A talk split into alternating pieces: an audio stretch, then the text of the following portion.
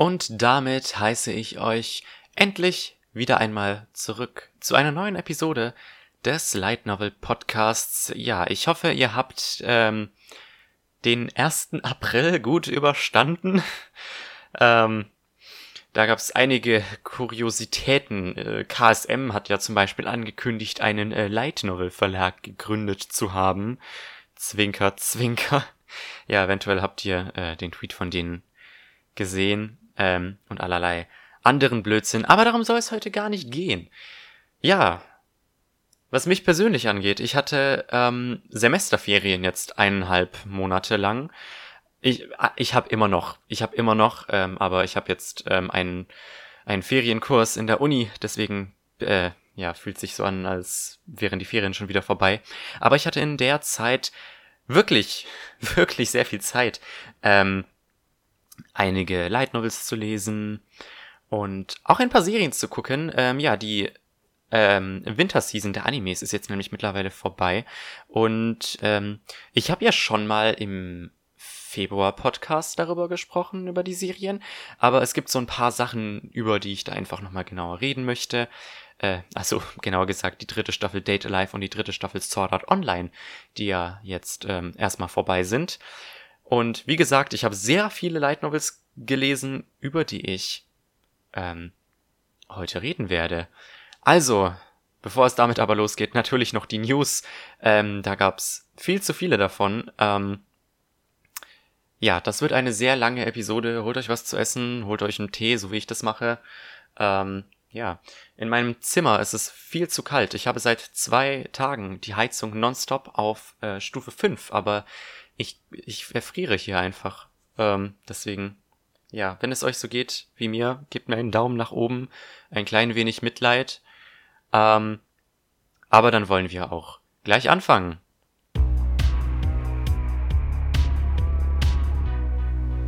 Ja, wie gesagt, viel zu viele News gibt es ähm, in dieser Ausgabe. Ich glaube, es sind insgesamt 13. So viel hatte ich noch nie. Ähm, alles ist dabei. Anime-Adaptionen, Lizenzankündigungen, äh, Anime-Lizenzen ähm, und einige neue Staffeln überraschenderweise. Also, wenn ihr davon noch nichts gehört habt, bleibt dran, ihr werdet euch ganz sicher freuen. Ähm, den Anfang macht Ascendance of a Bookworm. Ja, die mittlerweile 18-teilige Light Novel kriegt nun eine Anime-Adaption beim Studio Ajiado. Die haben letztes Jahr auch die Anime-Adaption zu How Not to Summon a Demon Lord gemacht. Ja, eine Isekai-Serie, ähm, in der es um eine, äh, ich glaube, Studentin geht, die, ich glaube, sie wird von einem Bücherregal erschlagen. Sie, sie hat auf jeden Fall, äh, sie stirbt auf jeden Fall einen sehr besonderen Tod wie die meisten Isekai-Protagonisten. Ausnahmsweise ist äh, Truck-Kun tatsächlich nicht involviert. Ja, sie liebt Bücher über alles, aber als sie in dieser neuen Welt aufwacht, stellt sie fest, dass Bücher beinahe non-existent sind, da der Großteil der Bevölkerung äh, Analphabeten sind. Und so beschließt sie, ähm, eine Bibliothekarin zu werden und so viele Bücher wie möglich zu sammeln oder halt selber zu schreiben. Ja, ich habe sehr viel Gutes von dieser Serie gehört. Es soll ein netter Slice of Life Fantasy Anime sein und ähm, freue mich da definitiv auch mal reinzugucken. Ähm, die Light Novel erscheint auch demnächst bei J Novel Club, aber pst, die News dazu kommt erst später noch. So, weiter geht es dann mit ähm, zwei neuen Lizenzen von Kase ähm, eine neue Manga-Lizenz und eine neue Light Novel-Lizenz. Fangen wir mal mit der Manga-Lizenz an. Ja, das gerade eben angesprochene How Not to Summon a Demon Lord erscheint auf Deutsch, allerdings nur als Manga. Bei Kase, äh, die achtteilige Manga-Adaption soll ab Oktober, wenn ich mich recht entsinne, für 6,50 Euro pro Band erscheinen, freue ich mich drauf. Ich bin zwar kein Fan von Manga-Adaptionen, aber ich liebe How Not to Summon a Demon Lord wirklich sehr. Deswegen könnte es sein, dass ich da mal reingucke, sofern ich da nicht ähm, zu knapp bei Kasse sein sollte. Es gibt allerdings tatsächlich auch Light Novel News bei Kase.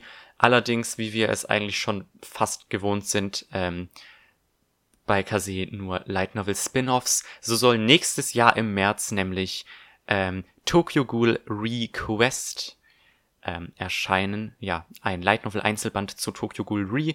Es gab bereits drei Light Novels zu Tokyo Ghoul, die alle auf Deutsch erschienen sind. Und die Light Novel zu Tokyo Ghoul Re ist, soweit ich das sehe, ein Einzelband, erscheint dann für 9,90 Euro, voraussichtlich im März. Gut, dann machen wir mal wieder einen kleinen Abstecher in Richtung Anime. In der letzten Episode erinnert ihr euch ja, habe ich berichtet, dass Data Life auf Deutsch erscheinen soll bei Animoon. Ja, und der Anime soll auch direkt erstmal bei Pro7 Max laufen. Ich bin mir leider nicht mehr ganz sicher, was das Ausstrahlungsdatum angeht. Auf jeden Fall diesen Monat, im April, soll es dann bei der Anime Night laufen. Ich glaube am 19. Äh, nagelt mich darauf aber nicht fest. Ja, ich glaube, das muss der 19. sein. Und am 26. erscheint die Serie dann bei Animoon. Das ist nicht die einzige Serie von Animoon, die bei Pro7 Max läuft. Seit ähm, zwei, drei Wochen läuft ja auch Goblin Slayer. Und später kommt nochmal eine News von einer neuen Serie von Animoon, die auch auf Pro7 Max laufen wird. Ähm, seid da erstmal gespannt.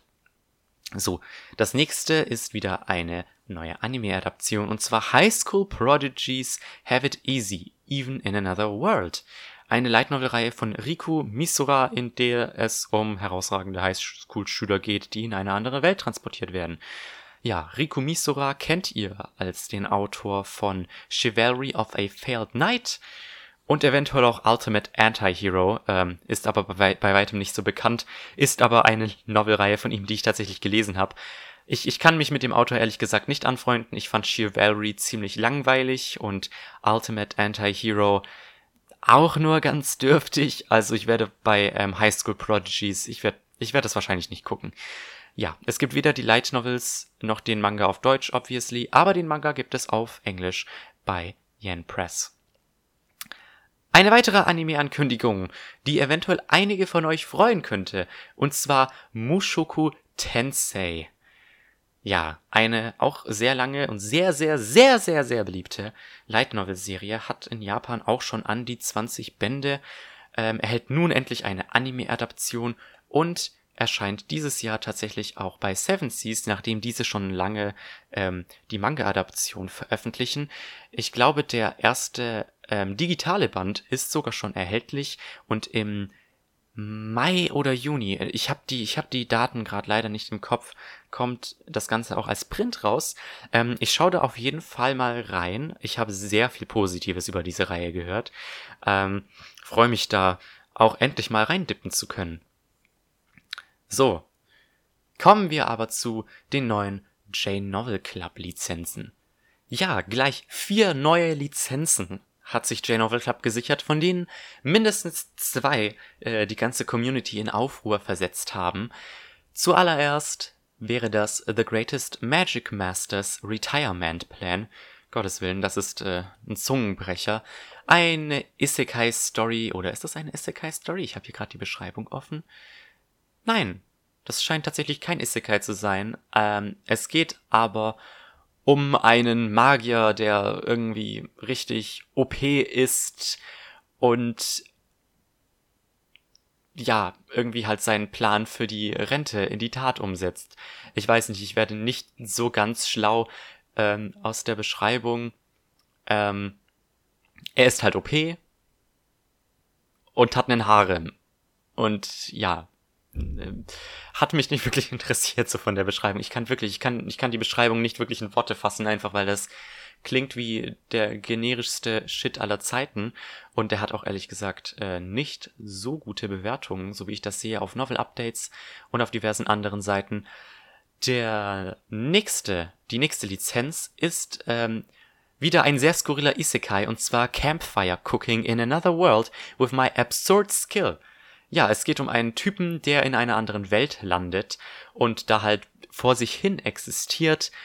Ähm, er hat die Fähigkeit, über Amazon sich Essen in die andere Welt zu bestellen ähm, und dann halt zu kochen. Es ist ein Koch-Isekai und ich habe ja, ich glaube, in der letzten Episode schon ein paar Worte zu ähm, Cooking with Wild Game verloren. Hat mir zwar gut gefallen, Ich habe allerdings nicht verstanden, inwiefern sich diese Reihe 16 Bände tragen könnte. Campfire Cooking ist nicht so lang, ich glaube, das sind äh, aktuell nur sechs Bände, aber ich habe ehrlich gesagt keine Hoffnung, dass das mich wirklich unterhalten wird, deswegen landet der Schinken erstmal nicht bei mir. So, die dritte Lizenz ist das bereits angesprochene Ascendance of a Bookworm. Ja, eine Bibliothekarin in einer anderen Welt, die versucht, so viele Bücher wie möglich zu sammeln. Ähm, sehr lange Reihe, 18 Bände. Und wenn man mal die Likes und Retweets vergleicht mit den anderen beiden Lizenzen, ähm, das vier- bis fünffache. Also die, die Reihe ist wirklich sehr beliebt. Und ich find's cool, dass J-Novel Club direkt die Wünsche der Fans erhört hat. Denn als Ascendance of a Bookworm angekündigt wurde, haben alle Fans erstmal geschrien, gebt dem ein Taschenbuch-Release! Und sie haben uns erhört, denn der erste Band erscheint zwar erst im Mai als E-Book, aber man kann die ersten zwei Bände bereits als Taschenbuch vorbestellen. Der erste Band erscheint dann Anfang September und der zweite Anfang November. Und ich glaube, ich werde dann auch auf die Taschenbuch-Releases warten. Freue mich sehr auf die Reihe, habe sehr viel davon gehört. Ich habe ein bisschen Angst, weil es Slice of Life ist und Slice of Life in Buchform immer so eine Sache ist. Ähm, es gibt Sachen, Slice of Life, Sachen, die mir gefallen, wie zum Beispiel Gamers, was ja wirklich unglaublich witzig ist. Ähm, über den dritten Band spreche ich ja nachher, aber dann eben so Sachen wie ähm, Cooking with Wild Game, wo ich mir so dachte, nee, ich kann da keine ganze Buchreihe darüber lesen. Ähm, aber ja, es geht ja um äh, Bücher und ich bin ein Fan von Büchern. Ich weiß nicht, ob ihr das wusstet. Deswegen freue ich mich ziemlich darauf. Soll ja sehr beliebt sein, soll einen ziemlich niceen Fantasy-Touch haben und ähm, ähnlich wie äh, Mushoku Tensei, was ich ja vorhin angesprochen habe, ähm, soll tatsächlich die Light Novel auch über einen längeren Zeitraum spielen. Also Mushoku Tensei beginnt ja wirklich mit der Kindheit des Protagonisten bis zu seinem Erwachsenwerden und ich glaube, bei ähm, Ascendance of a Bookworm soll das dann auch so ähnlich werden. So, und die letzte Lizenz hat auch die ganze Community in Aufruhr ähm, versetzt. Eine absolute Überraschungslizenz.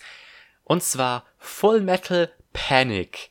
Ja, Full Metal Panic erschien bereits vor über zehn Jahren bei Tokyo Pop, allerdings wurden nur vier der zwölf Bände insgesamt übersetzt. J-Novel Club hat angekündigt, alle zwölf Bände lizenziert zu haben und diese auch alle zumindest als E-Book rauszubringen. Und wenn ich mir auch hier wieder die Likes und Retweets ähm, ansehe auf Twitter, ich glaube, ich glaube, die Reihe wird sehr erfolgreich sein. Sie haben ähm, von Plänen gesprochen, auch das Sequel und die Spin-offs zu lizenzieren ähm, sofern die Originalserie erfolgreich sein wird. Aber wie gesagt, kein Zweifel, dass das Ding erfolgreich sein wird.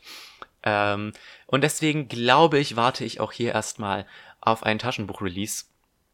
Ähm, es gab ja von Full Metal Panic bereits vier ähm, Anime-Seasons. Also auch in Japan sehr beliebt. J-Novel Club hatte ja auch Amagi Brilliant Park, was vom gleichen Autor ist. Und ja, ich glaube wirklich, da kann ich ähm, safe auf den Taschenbuch-Release warten, der hoffentlich sehr wahrscheinlich ist. Und ich sehe hier gerade Avengers Endgame auf Twitter trenden und das macht mir sehr Angst. Es gibt einen neuen Trailer. Schon wieder. Okay, dann mache ich mal eine kurze Unterbrechung, von der ihr aber eh nichts merken werdet. Okay, nachdem ich meinen Mental Breakdown hatte und fünf Stunden heulen in der Ecke lag, kann es ja weitergehen. Ähm, es gibt ein paar neue Anime-Staffeln die euch, denke ich, vielleicht freuen werden. Zum einen hat äh, My Youth Romantic Comedy is Wrong as I Expected endlich die Ankündigung für eine dritte Staffel bekommen. Ja, Staffel 1 lief 2013 und Staffel 2 2015 und hat damals die ersten elf Bände der Light Novel adaptiert, die bis dahin draußen waren. Danach war es erstmal ein klein wenig still um die Reihe. 2017 kam dann der zwölfte Band raus, letztes Jahr 2018 dann der 13. und dieses Jahr soll der 14. und somit letzte Band der Reihe erscheinen. Ähm, zuletzt hat es gehießen, der Band erscheint am 10. April. Ich habe allerdings vorhin auf Twitter gelesen, dass der anscheinend schon wieder verschoben wurde. Ähm, Aber ja, es ist sehr wahrscheinlich, dass die dritte Staffel dann die letzte sein wird und dass diese dann auch die finalen drei Bände adaptieren wird. Die nächste Fortsetzung, die wir kriegen, ist ja der Slime Isekai, meine Wiedergeburt als Schleim in einer anderen Welt, kriegt eine zweite Staffel, nachdem vor kurzem erst die erste vorbei war. Diese soll 2020 voraussichtlich in Japan laufen die Serie lief bisher bei uns nur bei Crunchyroll. Wir haben allerdings tatsächlich sowohl den Manga als auch die Light Novel, den Manga veröffentlicht Ultraverse seit Juli 2018 und im Juli 2019 dieses Jahr. Also in gerade einmal drei Monaten soll die Light Novel dann tatsächlich auf Deutsch für 12 Euro pro Band erscheinen. Ich freue mich mega drauf. Ich bin so froh, dass ich äh, es nicht geschafft habe, den Anime weiterzugucken, bis auf ein paar Folgen zum Glück, weil dann kann ich vollkommen äh, unvorbehaftet an diese Light Novel reingehen und ja, ich freue mich drauf. Die ersten paar Anime-Folgen waren echt nice, hatten voll die gechillten Vibes, freue mich darauf. Und die nächste zweite Staffel ist die zweite Staffel ReZero. Frohlocket! Die erste Staffel lief ja bereits 2016 und äh, danach haben die Fans die ganze Zeit nach einer Fortsetzung geschrien, die jetzt tatsächlich kommen soll. Wenig überraschend, die Serie war ja sehr erfolgreich. Es hat ein bisschen gedauert bis zur Ankündigung, also die Staffel lief ja vor drei Jahren, aber ich glaube, das lag einfach daran, dass ähm, die Light Novels nicht wirklich erlaubt haben, das früher anzukündigen. Ich glaube, mittlerweile hat die Light Novel 18 Bände, Staffel 1 hat neun davon abgedeckt und die Story Arcs von ReZero sind ja sehr massiv. Ähm, vermutlich lag es einfach daran, dass, dass da so ein großer Story Arc anstand, ähm, dass es so lange keine Ankündigung gab. Und die letzte Fortsetzung ist SAO. Ja, es wurde ja angekündigt, dass SAO über vier Seasons laufen soll. Bis vor kurzem war allerdings nicht bekannt, ob es vier aufeinanderfolgende Seasons sein werden. Ja, vor kurzem lief die 24. und somit letzte Episode von SAO Alicization und nun wurde angekündigt, dass es dann im Oktober mit SAO War of Underworld weitergehen soll, der dann die restlichen Novels ähm, des Alicization Arcs adaptiert. Ähm, ich bin mir nicht ganz sicher, ich glaube, äh, Staffel 3 hat jetzt Band 9 bis 14 adaptiert, dementsprechend werden voraussichtlich Band 15 bis 18 ähm, durch die zweite, also durch die vierte Staffel dann adaptiert. Es kann aber gut sein, dass man noch Band 19 und 20 mit adaptiert, die ähm, den Moon Cradle Arc darstellen, eine Short Story Collection, soweit ich das verstehe, oder eine Side Story, die während Alicization spielt. Ja, freue ich mich drauf. SAO es hat seine Fehler, aber letzten Endes hat die Staffel mega, die Staffel, die Staffel mega Spaß zum Angucken gemacht und deswegen ähm, bleibe ich da gerne auch am Ball. Gut, wir nähern uns endlich ähm, dem Ende, was die News angeht. Ähm, und zwar ein paar weitere Anime-Lizenzen oder eher Anime-Veröffentlichungen von Kase, denn die zwei Serien, die dieses Jahr noch erscheinen sollen, wurden tatsächlich bereits von Kase lizenziert und liefen auf Anime on Demand, aber es gab kein Wort, was die Veröffentlichung angeht. Die erste Serie ist ähm, Perfect Bones Sakurakos Investigation. Ich finde den englischen internationalen Titel absolut schrecklich. Ähm, auf Japanisch, ins Deutsche übersetzt, hat die Serie den poetischen Titel Eine Leiche liegt unter Sakurakos Füßen begraben. Ähm, ja, ist eine Mystery-Serie, die damals 2015 lief von Studio Troika, basierend auf der Light Novel-Reihe von. Und jetzt muss ich noch mal kurz gucken, wie denn der Autor hieß. Ich sollte öfter die Autornamen nennen. Ähm, das, das muss ich mir wirklich angewöhnen. Ähm, eine Light Novel-Reihe von Shiori Ota mit Illustrationen von Tetsuo. Ich finde ihm seine Illustrationen göttlich. Ähm, ja, wie gesagt, äh, Mystery, Detektiv, Thriller Light Novel. Hat mir super gefallen. Einziges Problem war, das Ende war offen wie nochmal was und es gibt keine zweite Staffel. Vermutlich hat Kase sich deswegen auch so lang Zeit mit der Veröffentlichung gemacht, aber die Serie soll jetzt im Sommer dann auf zwei Volumes erscheinen. Die zweite Serie, die dieses Jahr, diesen Sommer bei Kase in zwei Volumes ebenfalls erscheinen soll, ist Dakara Bokuwa Echi Dekinai oder auf ähm, Englisch So I Can't Play Edgy oder H, also der Buchstabe H, der wird ja auf Japanisch Edgy ausgesprochen, ähm, ist eine Fantasy-Anime-Serie, die einem sehr ähnlichen Konzept folgt wie High School DD. Tatsächlich ist die Protagonistin auch rothaarig. Ich glaube allerdings, sie ist ein Necromancer oder sowas. Sie taucht eines Tages vor der Tür des Protagonisten auf und kündigt ihm an, dass er in drei Monaten sterben soll. Ja, das Ganze ist natürlich gefüllt mit Fanservice, hat allerdings bei weitem nicht den Kultstatus von High School DD erreicht, hat auch nur eine Staffel mit zwölf Episoden. Wie gesagt, in zwei Volumes dann ab Sommer bei Kase. Gut, und damit bleibt nur noch eine News für uns übrig und das sind neue Lizenzen von Yen-On. Die haben vor kurzem einiges Neues angekündigt und darunter waren auch tatsächlich vier Light Novel Reihen, die allesamt im Oktober erscheinen sollen. Ähm, so wie ich das sehe, macht Yen Press das jetzt so, dass sie immer für einen Monat neue Serien ankündigen. Und wie gesagt, gleich vier neue Light Novel Lizenzen, äh, die mich alle sehr überrascht haben, denn es waren zum Teil wirklich sehr unbekannte, neuere Light Novel Titel. Ähm, ich finde es schön, dass es, ja, wie gesagt, ähm, mehr aktuellere, unbekanntere Sachen mittlerweile gibt. Ähm, von denen bin ich mir allerdings wirklich nicht sicher, ob die ähm, zwingend bei mir landen müssen. Zum Teil hat man da halt auch nicht mal äh, Informationen gefunden, weil die eben bisher nur in Japan erschienen sind. Die erste ähm, Reihe ist A Mysterious Job Called Oda Nobunaga ähm, von dem Autor von I've Been Killing Slimes, yada yada, etc. pp. und so weiter. Viel zu lange Titel. Ähm, ja.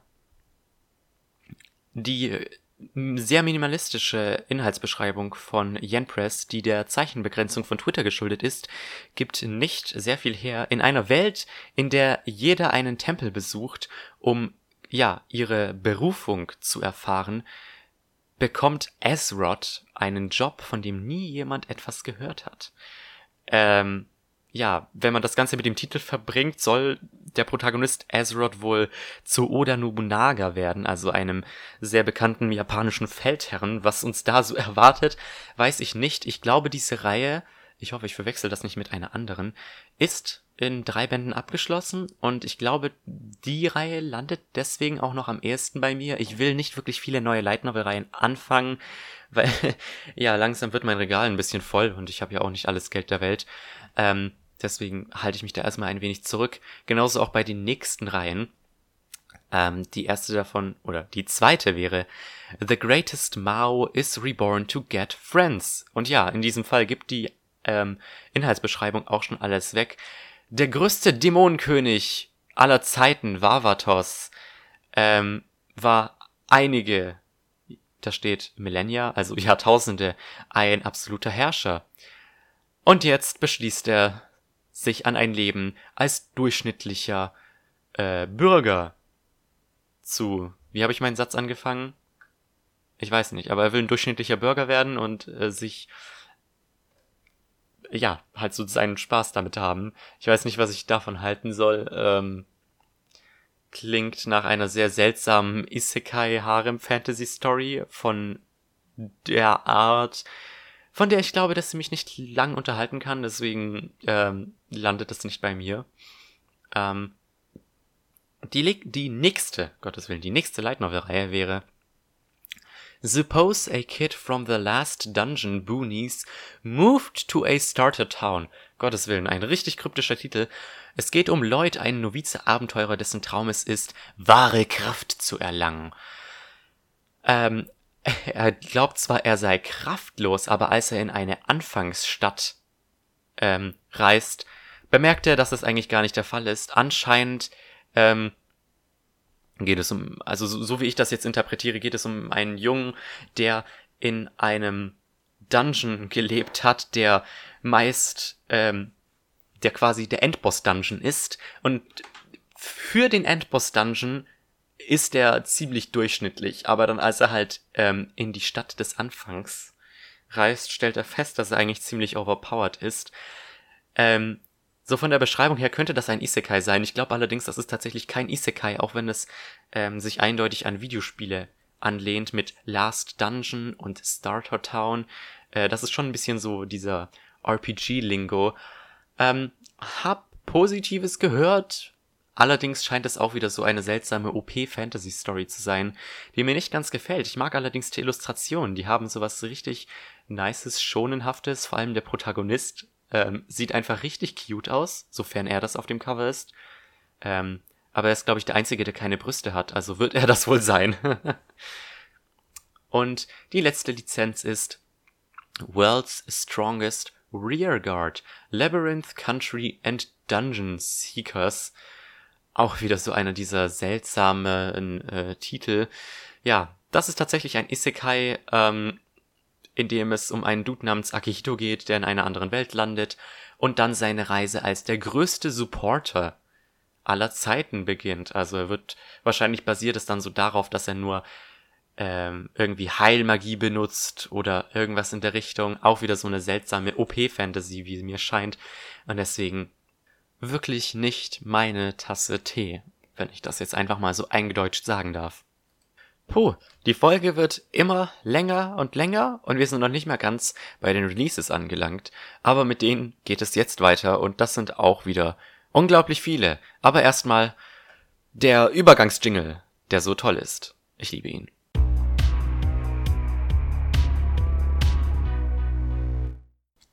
Also, die diversen Releases kriegen wir hoffentlich schnell durch. Den Anfang macht nämlich J-Novel Club.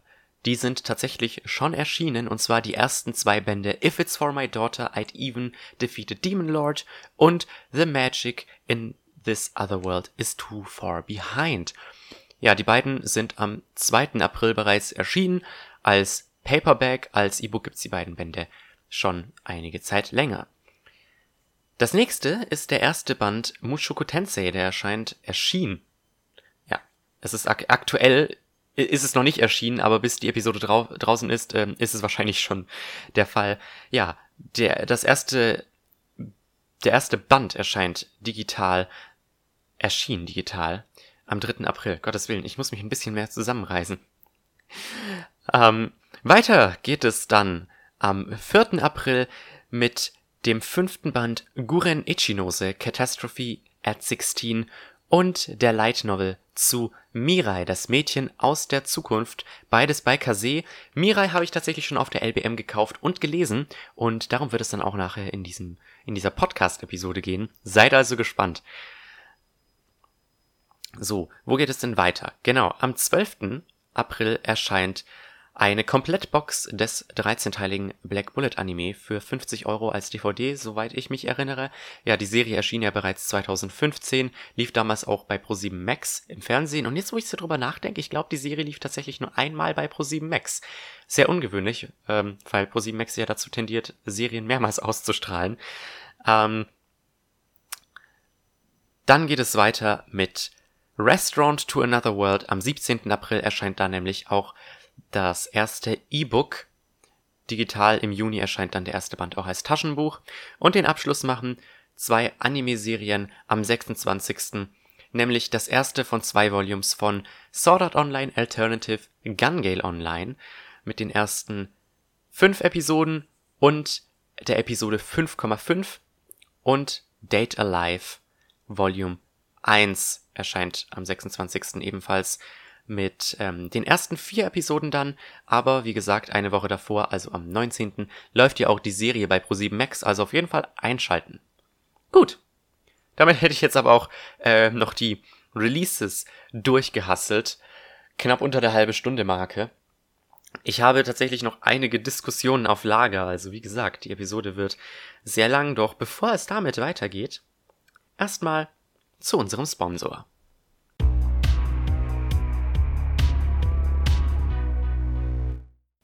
Diese Episode von der Light Novel Podcast wird euch präsentiert von rückwärts ausgesprochene Light Novel Titel. Light Novel Titel rückwärts ausgesprochen. Heute mit Tfnukuts Red Sua Nechtem Sat Yarim. Mirai.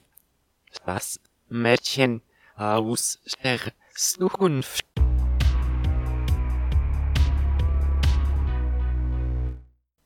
So, Dankeschön wie immer an unseren Sponsor, aber dann wollen wir auch schon direkt weitermachen mit sehr vielen Light Novels, die ich diesen Monat gelesen habe, tatsächlich ähm, bis auf Mirai, das Mädchen aus der Zukunft, sind das tatsächlich nur ähm, fortgeführte Serien. Ähm, diesmal also keine neuen ersten Bände. Ähm, es sind allerdings überwiegend Serien, äh, über die ich schon in vorigen Podcast-Episoden geredet habe. Ähm, und den Anfang macht da der zweite Band von Baccarina, beziehungsweise My Next Life as a Villainess. Ja, ähm, der erschien ja, ich meine im Februar bereits. Ähm, ich bin da aber noch nicht dazu gekommen, den zu lesen, hab den aber vorbestellt gehabt und letzten Monat mich endlich mal dran gesetzt an diese wundervolle Reihe, deren erster Band mir ja schon wirklich ausgezeichnet gefallen hat. Der erste Band folgte ja noch einer recht simplen Struktur. In einem Kapitel wurde ein neuer Charakter eingeführt, der auf irgendeine Art und Weise mit Baccarina in Verbindung ist, beziehungsweise irgendwie mit ihrem Tod zusammenhängt. Ähm, dann freundet sich die Gute aus Versehen mit dieser Person an und schließlich wird die ganze Sache nochmal aus der Perspektive dieser Person erzählt. Der zweite Band folgt einem ähnlichen Schema, aber auf eine andere Weise. Denn anstatt dass einem hier eben sechs Charaktere präsentiert werden, wie es, glaube ich, im ersten Band der Fall war, dreht es sich hierbei ausschließlich um Maria. Maria Campbell, die Hauptfigur des Otome Games, das Katharina damals in ihrer Welt gespielt hat. Und ähm, kleiner Spoiler-Alert, ich werde ziemlich unzensiert über das komplette Buch reden, also ihr solltet ähm, wegschalten, wenn ihr nicht wissen wollt, wie es weitergeht, denn äh, das ist le leider ein bisschen nötig, um so, also ich, ich möchte einfach ähm, so ausführlich wie möglich darüber reden. Ähm, denn tatsächlich ist es mit dem zweiten Band so, dass dieser ähm, wieder eine, einen sehr langen Zeitraum umfasst. Ähm, der erste Band umfasst ja irgendwie einen Zeitraum von, ich glaube, sieben Jahren, bevor die Story dieses Otome Games anfing, während allerdings der zweite Band ein Jahr behandelt, das komplette Jahr, in dem dieses Otome Game spielt. Und ja, wie es natürlich ähm, in der Natur von Katharina Kleis liegt, sie freundet sich ohne großartige Probleme mit Maria an. Findet sie nicht schlecht, immerhin backt die gute Maria ihr ähm, gerne Kekse oder ähnliches. Ähm, es sorgt jedoch für einige Komplikationen, ähm, da Katharina nicht mehr so ganz den Pfad nachvollziehen kann, den sie nun innerhalb dieses Spiels anstreben wird. Sie hat ja versucht, ähm, im ersten Band ähm, Maßnahmen zu treffen, um den, die Bad Ends zu umgehen. Und die kommen jetzt hier zur Geltung, wenn man das so sagen kann. Ähm, Im Grunde hüpft das Buch von einem wichtigen Event, in der Maria Campbell eigentlich ähm, meist einen männlich, einen der männlichen Protagonisten kennenlernt, zum nächsten. Aber in klassischer Baccarina-Fashion merkt die Gute einfach nicht, dass sie in jedem dieser Events im Grunde den Platz der männlichen Hauptfigur eingenommen hat. Und letzten Endes läuft das Ganze dann darauf hinaus, dass Maria selbst Gefühle für Katharina entwickelt. Fand ich eine ziemlich coole Entwicklung und wenn wir jetzt schon im Spoiler-Territorium sind, ich fand dieses letzte Kapitel muss das gewesen sein, wo dann ähm, das erste Schuljahr endet und ähm, alle, die, die ganze Schule sich halt versammelt und so den Abschluss von ähm, den Schülern des zweiten Jahres feiert. Ähm, ja, normalerweise würde da die gute Maria ähm, der Person ihre Liebe gestehen, in äh, die sie ja am meisten verliebt war oder es würde halt gar kein Liebesgeständnis geben, wenn Maria keine Verbindung mit einem der Protagonisten aufgebaut hat. Ähm, ich glaube, ähm, Baccarina hat noch irgendwas erwähnt von einem Friendship-Ending, wo alle einfach nur Freunde sind und ähm, ein Harem-Ending, wo sie irgendwie gewissermaßen mit allen zusammenkommt. Und Natürlich gesteht Maria dann im letzten Kapitel Katharina ihre Liebe und Katharina hat das natürlich so sehr missinterpretiert, wie sie nur konnte und dachte, ihre Gefühle wären nur freundschaftlich. Das, das fand ich ein klein wenig schade, aber es ist halt irgendwie ihre Natur. Ähm, ich bin aber wirklich gespannt, ob ähm, die Reihe, ich meine, ich glaube, es gibt mittlerweile sieben Bände, ob die Reihe in irgendeinem der späteren Bände noch auf ähm, tatsächlich eine Romance zuläuft. Ähm, es ist ja eigentlich nur eine Komödie. Es gibt tatsächlich ähm, Mangas, meine ich, ähm, wie zum Beispiel Gekkan Shoujo no Saki-kun. Ich glaube, die beiden Hauptfiguren kommen da auch nicht zusammen, zumindest nicht für eine sehr, sehr lange Zeit. Aber ähm, ich fände es schon cool, wenn Maria und Katharina irgendwie dann, ja, zusammen wären, weil. Ja, okay, aber ich glaube, Katharina ist ehrlich gesagt zu dumm für eine Beziehung. Das tut mir schon fast weh. Aber ich muss sagen, Maria ist von ähm, sämtlichen Hauptfiguren am überzeugendsten. Aber ich glaube, das kommt auch nur daher, dass sie mit Abstand am meisten Screentime hatte. Ich meine, man muss sagen, jeder der männlichen Haupt okay, es gibt ja männliche und weibliche Hauptfiguren, die im ersten Band eingeführt wurden, aber das Problem ist, diese ganzen Figuren hatten in der Regel nur ein Kapitel, in dem sie halt im Fokus standen. Und ähm, sie hatten zwar eine gut ausgearbeitete Persönlichkeit, allerdings habe ich nur bei Maria wirklich das Gefühl gehabt, letzten Endes, dass ich sie nachvollziehen konnte, dass ich sie mochte, weil sie halt diesen ganzen Band fast, fast für sich hatte. Irgendwann so in der zweiten Hälfte wird nämlich noch ähm, ein weiterer Charakter wichtig. Irgendwann fällt der guten äh, Katharina dann ein, dass ihre Freundin Atschan, ähm, über die ich später nochmal reden werde, dass ihre Freundin Atschan irgendwas von einer geheimen Route erwähnt hat, ähm, die unglaublich schwer ist und die so einfach mit dem Tod der Hauptfiguren enden kann. Und letzten Endes landet Katharina natürlich, ähm, ohne es zu wollen, in der Root dieses einen geheimen Charakters, der, ja, ein wenig äh, gestört ist, wenn man das so sagen kann. Und ähm, das kommt dann zu so Situationen, da wird irgendwie Maria wurde, glaube ich, entführt und Katharina will ähm, ihr natürlich, äh, ihr natürlich zur Rettung kommen und dann kommt eben so diese ganze Backstory von diesem geheimen Charakter. Ich habe leider seinen Namen vergessen, es tut mir wirklich leid. Ich will die ganze Zeit Nicole sagen, aber es war auf jeden Fall nicht Nicole.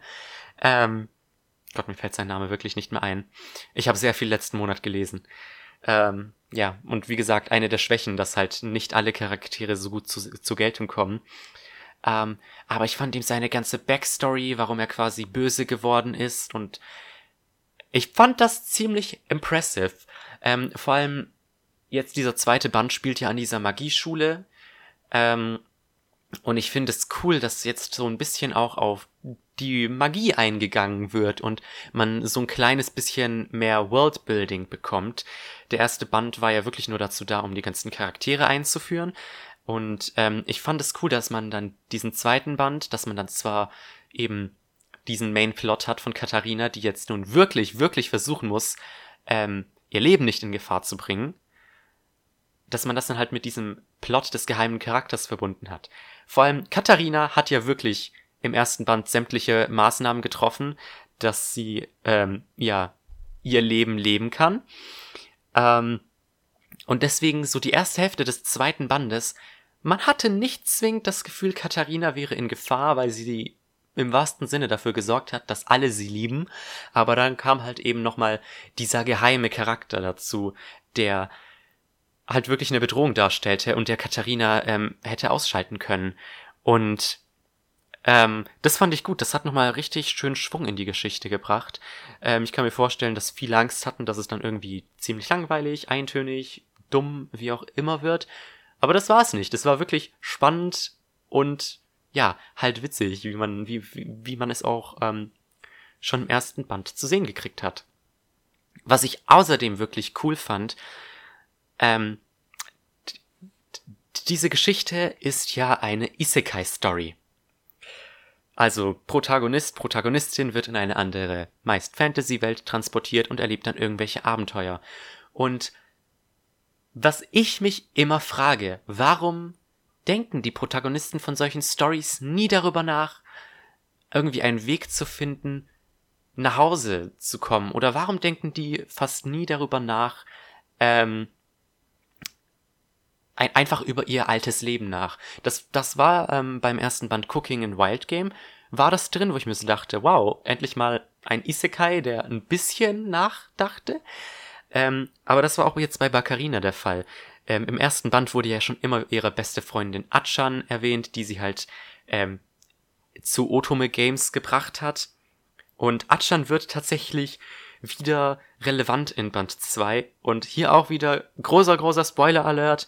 Ähm, es wird ziemlich stark angedeutet, dass Achan auch ähm, reinkarniert ist in diese Welt und dass sie zu Maria Campbell geworden ist. Und ich fand vor allem richtig schön, also Achan hat da so ein richtig gutes, großes Segment bekommen, wo es um die Zeit ging, nachdem, ähm, also wo es halt um darum ging, wie sie sich mit Katharina angefreundet hat, wie auch immer sie hieß ähm, in Japan. Das wird, glaube ich, nie erwähnt.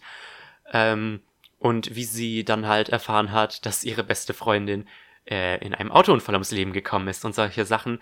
Und ich fand das, ich fand das irgendwie ziemlich cool, einfach diese, diese Verbindung. Ich, das sieht man wirklich nicht in vielen Isekai-Stories, dass halt so das ähm, Leben der Protagonistin erwähnt wird, bevor sie ähm, in dieser anderen Welt landet.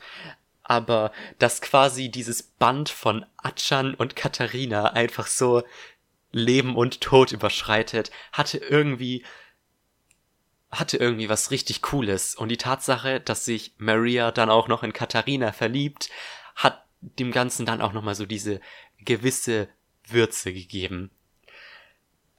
Also ja, der zweite Band hat mir unglaublich gut gefallen. Viel besser als der erste. Einfach weil man einen größeren Fokus auf einen Charakter hatte. Ähm, und ich freue mich sowas von auf die Anime-Adaption, die noch irgendwann kommen soll. Ähm, der dritte Band erscheint Anfang Mai, den werde ich mir natürlich auch holen. Und sobald der Anime dann eben draußen ist, werde ich den auch gucken und da ein bisschen reden. Ich glaube, der Anime wird die ersten zwei Bände covern, da, wie gesagt, ähm, der zweite Band ja damit endet, dass sie quasi dieses Otome-Game lebendig überstanden hat.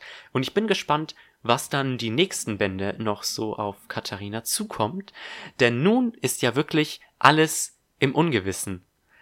Und da bin ich wirklich ähm, gespannt, was da noch auf uns zukommt. Vor allem, wie sich die Charaktere entwickeln werden. Eben dieser geheime ähm, Charakter war ja wirklich sehr interessant und er scheint auch noch irgendwie eine Rolle im Hintergrund zu haben. Ähm, und ja, eine absolut fantastische Reihe. Ähm, Habe ich auch auf Twitter geschrieben, dass es mir super gefällt. Und sollte die Reihe irgendwann einen Print-Release bekommen, würde ich mir die Bücher tatsächlich, glaube ich, noch ein zweites Mal kaufen und ein zweites Mal durchlesen. Oder meine Freundin dazu zwingen, das zu lesen, weil es unglaublich süß, witzig und charmant ist. Und ja, ich kann die Reihe wirklich jedem ans Herz legen.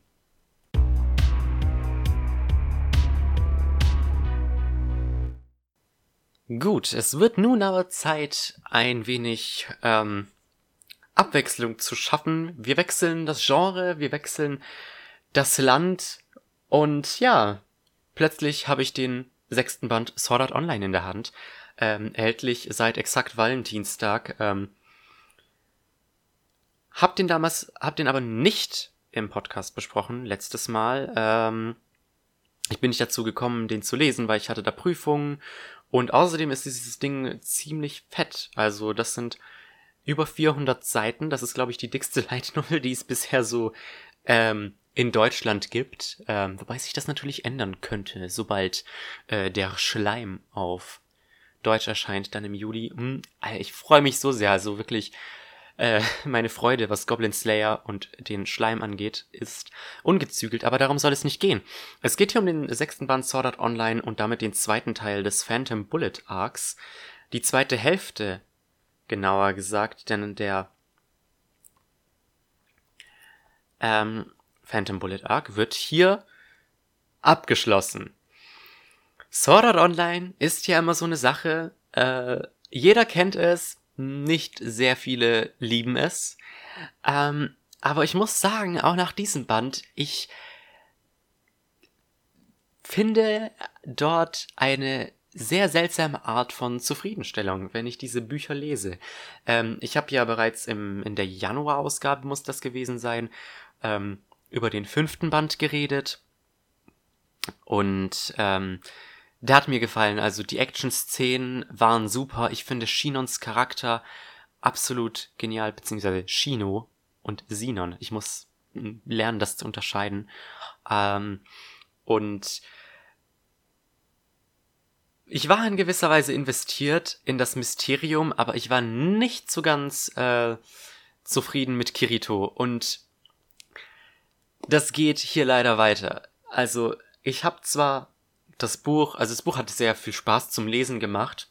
Es gab aber sehr viele Sachen, die mir auch überhaupt nicht gefallen haben. Und deswegen ist das immer so ein gemischter Haufen an Gefühlen, ähm, diese Reihe zu lesen. Ich möchte euch einfach mal den ersten Satz vorlesen, weil als ich das gelesen habe, dachte ich mir schon so, oh Junge, das kann ja was werden. Brüderchen, sprach mich meine liebe Schwester an einem sonnigen Sonntag mit einem strahlenden Lächeln beim Mittagessen an. Ich weiß nicht. Aber ich dachte mir schon, Suguha, die existiert ja. Nein, ich weiß nicht, ich fand den Satz richtig schlimm, ähm, als ich ihn gelesen habe. Und die nächsten Seiten machten das auch nicht besser. Das Problem ist, ich, ich stelle das, ich, ich, ähm, ziehe gerade sehr viele unangenehme Verbindungen in meinem Kopf zu ähm, Beastblood, einer anderen Light Novel, die ich gerade lese, ähm, in der es aber erst, um die es aber erst in der nächsten Episode gehen wird. Ähm, Verbindung Nummer eins es ist beides irgendwo eine Guilty Pleasure. Verbindung Nummer zwei. Die Autoren haben beide einen sehr unangenehmen Hang dazu, sich zu wiederholen. Denn die ersten, was weiß ich, fünf Seiten,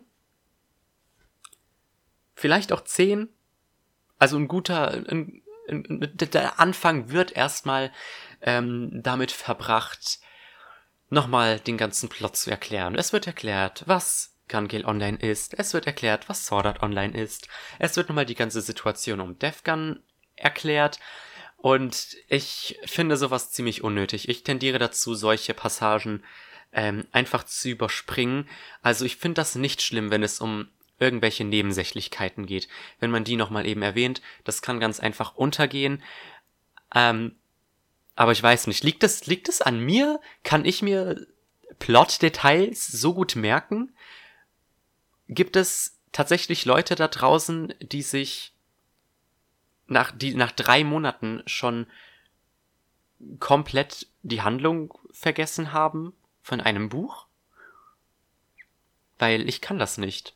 Also, ich, deswegen, wie gesagt, ich finde solche, ähm, solche Wiederholungen einfach absolut unnötig. Ich meine, okay, zwischen zwei verschiedenen Büchern macht das noch irgendwo Sinn, aber ich denke mir dann immer so, hm, Not really. Ja, aber danach beginnt auch schon ziemlich schnell die ganze Action. Ich glaube, bei Seite 50 ist Kirito bereits wieder in GGO eingeloggt. Im letzten Band, das letzte, der letzte Band endete ja mit den Ausscheidungsrunden von ähm, diesem äh, Bullet of Bullets, bei dem Kirito mitmachen wollte, um Deathgun zu finden. Und jetzt geht es direkt mit dem eigentlichen Deathmatch weiter. Ein klassisches Battle Royale, wie es Fortnite und PUBG die letzten Jahre ähm, fast zu einem Meme gemacht haben. Ja, Sword Art Online war echt äh, sehr weit voraus. Äh und ähm, ja, wie gesagt, der Band ist unglaublich dick. 400 Seiten. Aber ich fand den, ich fand das Ding unglaublich spannend.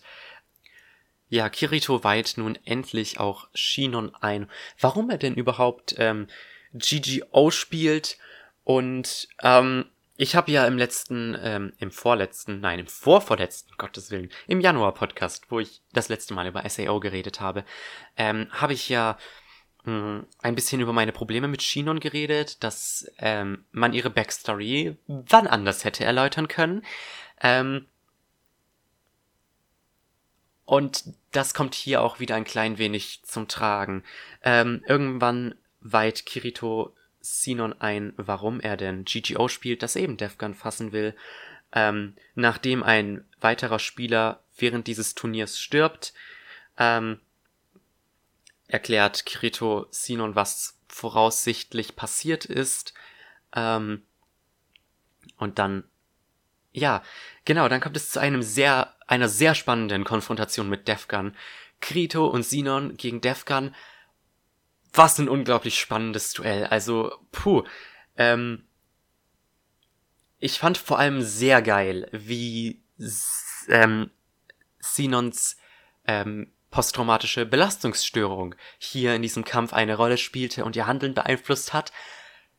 Richtig geil, aber ich traure immer noch ein klein wenig ähm, der Tatsache hinterher, dass Riki Kawahara ihre ganze Backstory hätte erläutern können, wenn sie ähm, das nämlich Kirito sagt.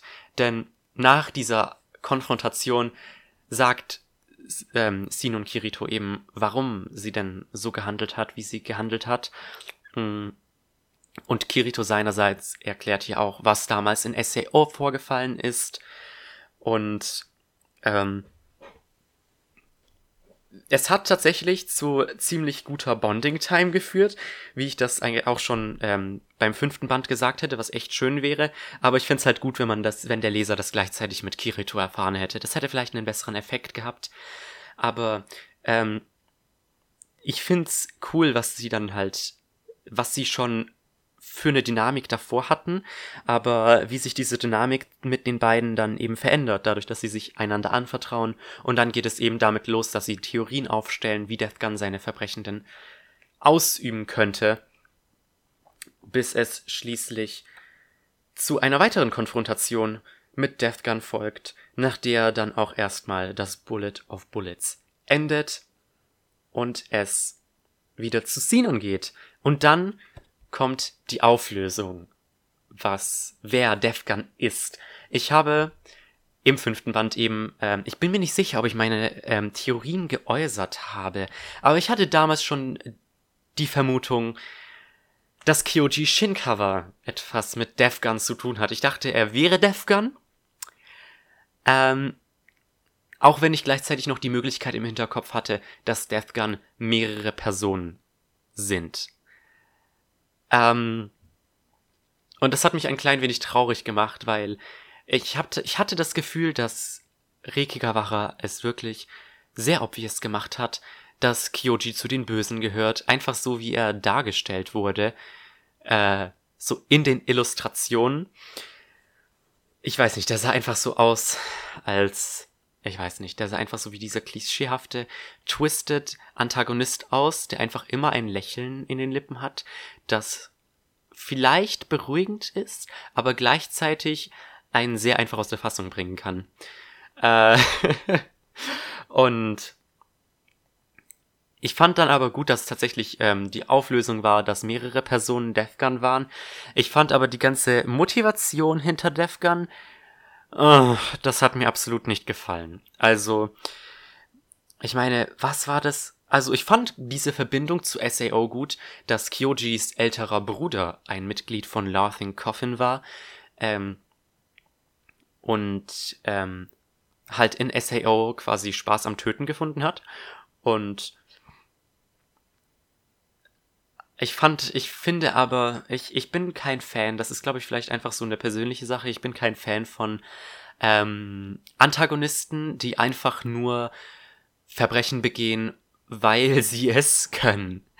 Ähm, weil das war ja im Grunde so die ganze Idee hinter Death Gun.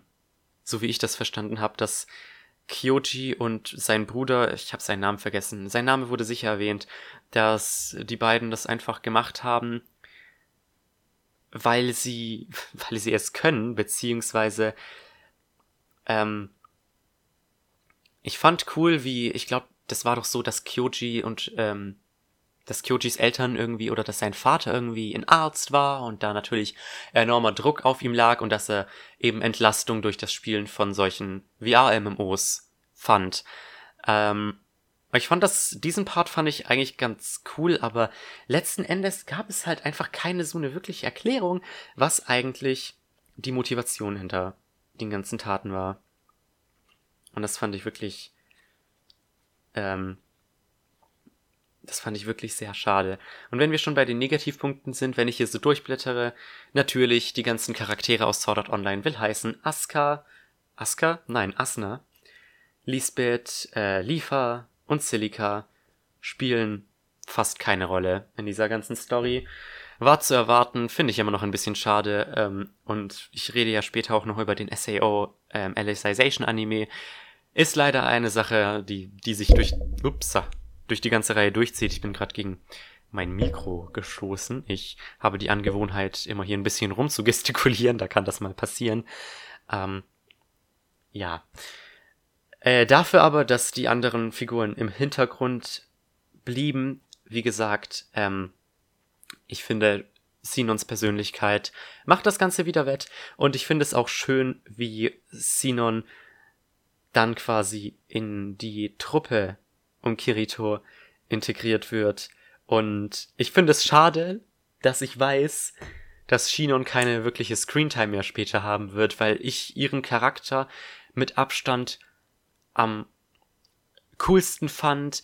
Ähm, die Entwicklung, die sie dann durchlebt hat und vor allem eben diese finale Konfrontation mit Kyoji, der ja Defgun war, gleichzeitig ihr bester Freund und der sie dann auch noch umbringen wollte. Ähm, ich fand, das war echt, ähm, ja, einfach eine richtig geile Entwicklung. Also ich bin wirklich, äh, ich habe Vertrauen darauf, dass Reiki Kawahara eine gute Story schreiben kann, wenn er will, aber es gibt einfach so unglaublich viele Probleme mit äh, seinen Stories, dass SAO, glaube ich, für immer einfach nur eine Guilty Pleasure bei mir bleiben wird. Aber ja, that being said, nächsten Monat erscheint hier bereits der siebte Teil, der siebte Band der Light Novel mit dem Mother's Rosary Arc. Der wurde ja, ich glaube, in Folge 18 bis 24 von der zweiten Staffel abgedeckt. Auf jeden Fall als letztes wurde der abgedeckt. Ähm, da bin ich gespannt. Den habe ich auch noch nicht gesehen. Der soll ja wohl ein bisschen mehr Fokus auf Asuna legen. Ähm, und da weiß ich wirklich gar nicht, was mich erwartet. Also Mother's Rosary und Early and Late hieß der andere. Ähm, ich habe wirklich gar keine, gar keine Vorstellung, was mich da erwartet. Ich weiß nur, dass es diesen Charakter Yuki gibt, sie hieß doch Yuki. Ähm, das ist im Grunde wirklich alles. ähm, ist aber auch, denke ich, ganz schön mal ähm, vollkommen unvoreingenommen, einfach da reinzuhüpfen, weil ich ja über Phantom Bullet eigentlich schon so einiges wusste. Ähm, ja, wie gesagt, Reiki Kawachira kann definitiv eine gute Story schreiben, wenn er will. Ähm, SAO hat allerdings zu viele Probleme. Ich bin gespannt, wie das Ganze dann in Mother's Rosary aussehen wird. Aber gut, das war's jetzt erstmal von Sword Art Online. Machen wir doch weiter mit der nächsten Light Novel.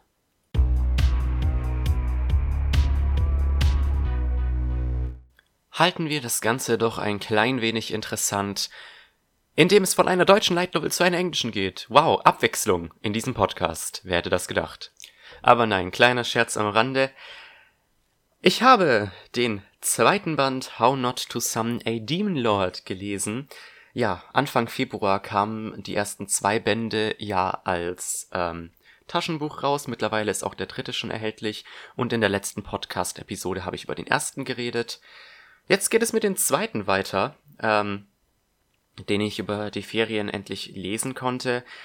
Ähm, ja, für mich war das nichts Neues. Wie gesagt, ich habe ja den Anime schon geguckt, der die ersten drei Bände abdeckt. Dementsprechend war es ganz interessant zu sehen, wie die Light Novel im Vergleich zum Anime ähm, ein paar gewisse Twists und Turns ähm, ja behandelt hat. In diesem zweiten Band äh, geht es Shira an den Kragen. Ähm, ja, sie wird mit ihrer Vergangenheit als Elfenprinzessin konfrontiert, genauer gesagt. Ähm, Ihr Bruder versucht sie dazu zu überreden, zu ihrem Königreich zurückzukehren, damit sie ihren Bruder heiraten kann, um Nachkommen zu erzeugen. Äh, erstmal schon mal ziemlich abgefuckt. Ähm, Finde ich gut. ähm, Shira ist natürlich nicht so begeistert davon. Immerhin ist ihr Bruder ja quasi der Grund, warum sie überhaupt von ihrem Königreich abgehauen ist. Ähm, und Diablo versucht, ähm, ja, quasi ihren Bruder davon abzuhalten, ähm, sie doch noch irgendwie wieder zu, ich sag mal, überreden, zurückzukehren. Ich meine, der erste Band endete ja mit dem Cliffhanger, ja, Diablo, hier ist dein nächster Auftrag, du musst einen Krieg mit dem Elfenkönigreich verhindern. Und genau da geht es auch direkt weiter. Ähm, er erhält den Auftrag, einen Krieg zu verhindern, denn das äh, Königreich der Elfen, das hatte sicher irgendeinen Namen, ähm, hat den Menschen im Grunde ein Ultimatum gestellt, wenn sie Shira nicht übergeben, dass sie dann in den Krieg gegen die Menschen ziehen werden.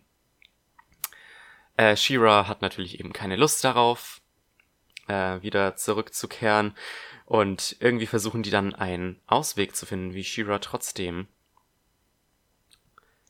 bei Diablo bleiben kann. Erstmal allerdings geht es ein wenig gechillter weiter. Ähm, was mir auch schon beim ersten Band aufgefallen ist, die, die Spannungskurve von diesen Büchern ist sehr interessant. Die ersten zwei Drittel passiert gefühlt nichts.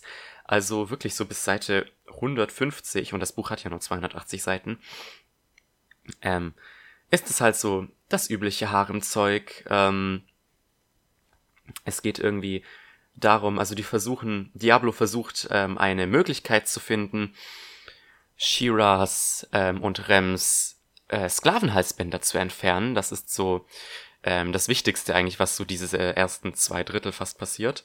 Während sie von allen Seiten irgendwelchen Angreifern ausweichen müssen, die versuchen, Shira zu entführen, da ein sehr hohes Kopfgeld ähm, auf sie angesetzt wurde.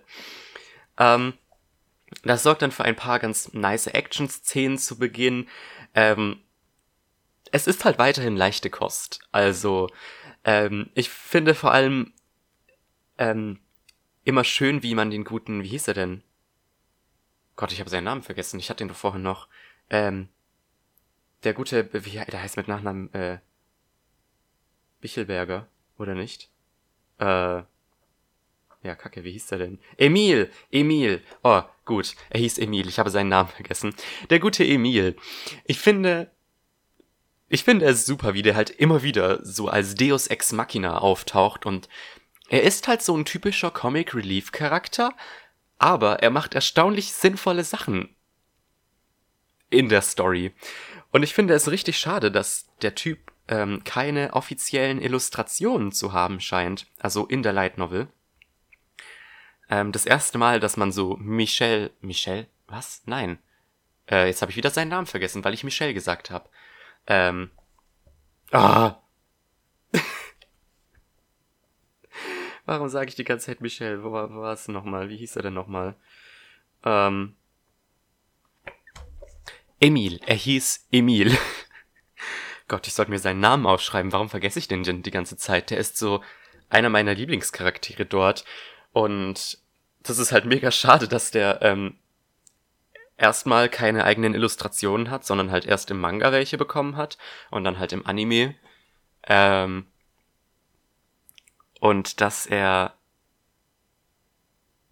ähm, anscheinend nach Band 3 nicht mehr so wirklich vorkommt. Das ist mega schade, vor allem weil ich so diese ganz seltsame Freundschaft zwischen ihm und Diablo eigentlich echt feiere.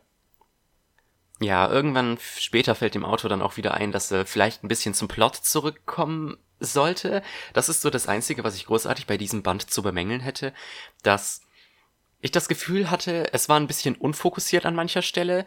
Wie gesagt, am Anfang ging es eben darum, dass Diablo den Krieg verhindern soll, dann wurde ein bisschen gekämpft, dann suchen sie nach einer Möglichkeit, ähm, die Sklavenhalsbänder zu entfernen, dann wird, dann, genau, dann ähm, schaut sich Diablo an, wie man denn nochmal ähm, Tränke braut. Und irgendwo dazwischen wird auch noch Alicia als neuer Hauptcharakter eingeführt. Und wenn ihr die Reihe ein bisschen weiter gelesen habt oder halt auch einfach den Anime fertig geguckt habt, dann wisst ihr ja, was es genauso mit ähm, Alicia auf sich hat. Beziehungsweise das wird ja am Ende des zweiten Bandes nochmal ähm, angeteasert im Epilog. Ähm, und ich habe gehofft, dass die Light Novel ähm, Alicia ein bisschen besser handelt, als es der Anime getan hat. Weil das wird ja immer so gesagt, so ja, die Light Novels sind doch immer viel ausführlicher als die Anime-Serien. Aber weder beim Anime noch bei ähm, der Light Novel hatte ich wirklich das Gefühl, dass man ähm, Emilia, äh, Alicia als äh, gut entwickelten Charakter hatte. Was schade ist, weil, äh, Spoiler Alert, ähm, irgendwie muss man halt verstehen, wenn ähm, Alicia die Hauptfiguren dann im dritten Band verrät, sie muss halt irgendwie eine Persönlichkeit haben und sie muss den Protagonisten halt irgendwie wichtig werden. Aber bisher war das halt nicht so. Die ist halt irgendwie eher so passiv am Rand rumgestanden und hat dann im finalen Kampf halt, ja, gekämpft und tatsächlich irgendwie Diablo und Co. geholfen. Aber ich hatte nicht das Gefühl, dass sie halt so ein entwickelter Charakter war.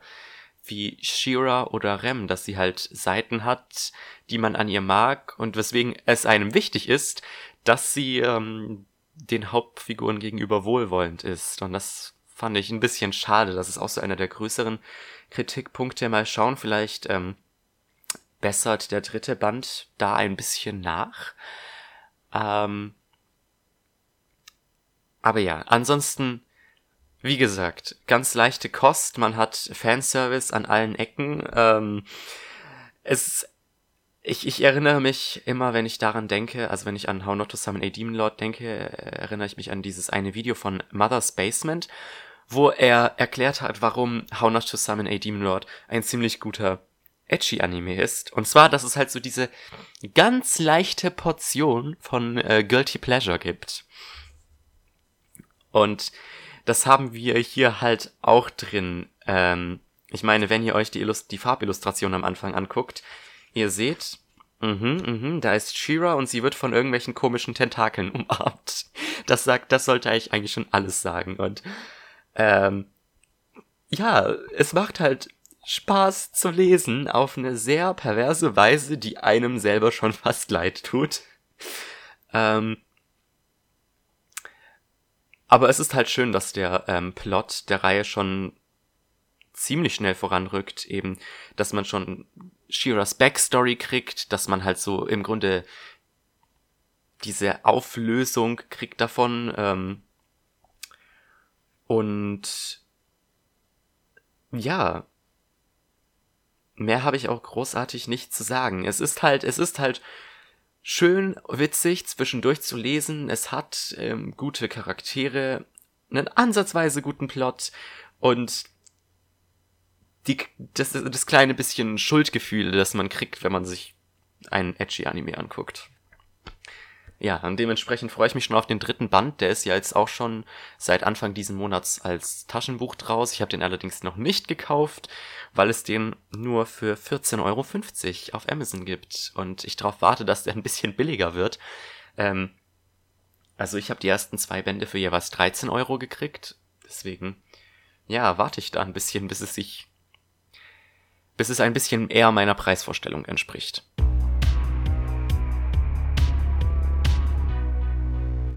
So, dann wollen wir aber auch schon direkt weitermachen mit der nächsten Light Novel. Ja, der äh, Fluss hört nicht auf. Die Episode wird länger und länger und länger. Ich glaube, das, das wird wirklich die längste Episode des Light Novel Podcasts bisher.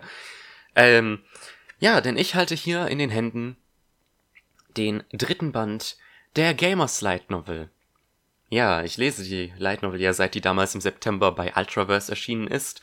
Jetzt pünktlich zur LBM, bei der ich auch äh, anwesend war, ähm, kam der dritte Band raus. Und das Abenteuer unser, unserer Chaotic Neutrals wird fortgesetzt auf wunderbare Weise. Ähm, der zweite Band hatte ja meiner Meinung nach so ein paar Probleme. Also ich hatte ja das Gefühl, ich würde eine Short Story Collection lesen und ich bin kein Fan von Short Story Collections. Deswegen hat sich der ähm, zweite Band für mich ein wenig gezogen. Das Problem hatte ich mit dem dritten Band gar nicht. Das kam eventuell auch ein klein wenig daher, dass der Band nicht lang ist. Der ist nur 240 Seiten lang. Ähm, ist, glaube ich, der kürzeste Band der gesamten Reihe, wenn ich mir so die japanischen Seitenzahlen online angucke. Ähm, und ja, wenn ihr euch an das Ende des letzten Bandes zurückerinnert, Keta hat Karin aus Versehen ein Liebesgeständnis gemacht und siehe da, die beiden sind nun tatsächlich ein Paar. Nach zwei Bänden sind diese beiden Idioten einfach schon zusammengekommen. Das nenne ich mal einen Fortschritt. Das hatte ich noch nie in irgendeinem Medium, das als Genre Romance hatte, dass die zwei Hauptfiguren so schnell zusammenkommen. Nach zwei Bänden. Vor allem, weil die so strunzdumm sind. Und dementsprechend, ähm, ja, habe ich mich richtig ähm, auf diesen dritten Band gefreut. Ähm, denn ähm, es geht tatsächlich ziemlich flott voran. Also wie gesagt, ich hatte nicht irgendwie das Gefühl, dass es sich hierbei nur um eine Short Story handelt. Ähm, es geht also erstmal das erste Kapitel, das ist so der das Nachbeben der Ereignisse des letzten Bandes. Ähm, Keta und Karin reden nochmal zusammen und ähm, verabreden sich auf ein erstes Date, das sie zusammen bestreiten, das äh, super witzig war, ähm, ein klein wenig chaotisch, wie man das halt ähm, so von diesen Charakteren kennt.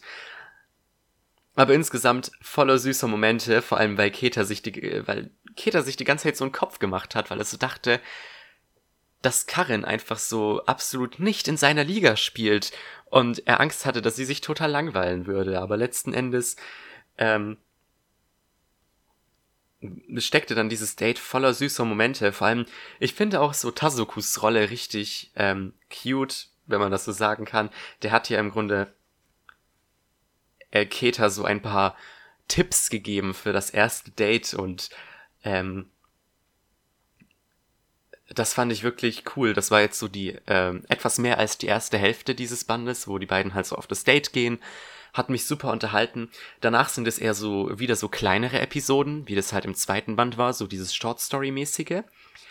Ähm, da war so ein kleines Kapitel, wo es über das äh, um das Game Development von Chiaki geht, was mega witzig war. Ähm, und dann wurde ein neuer Charakter eingeführt, die auch auf dem Cover dieses Bandes ist, nämlich Konoha Hoshinomori, also die jüngere Schwester von ähm, von Chiaki, die ähm, gerne Eroges spielt und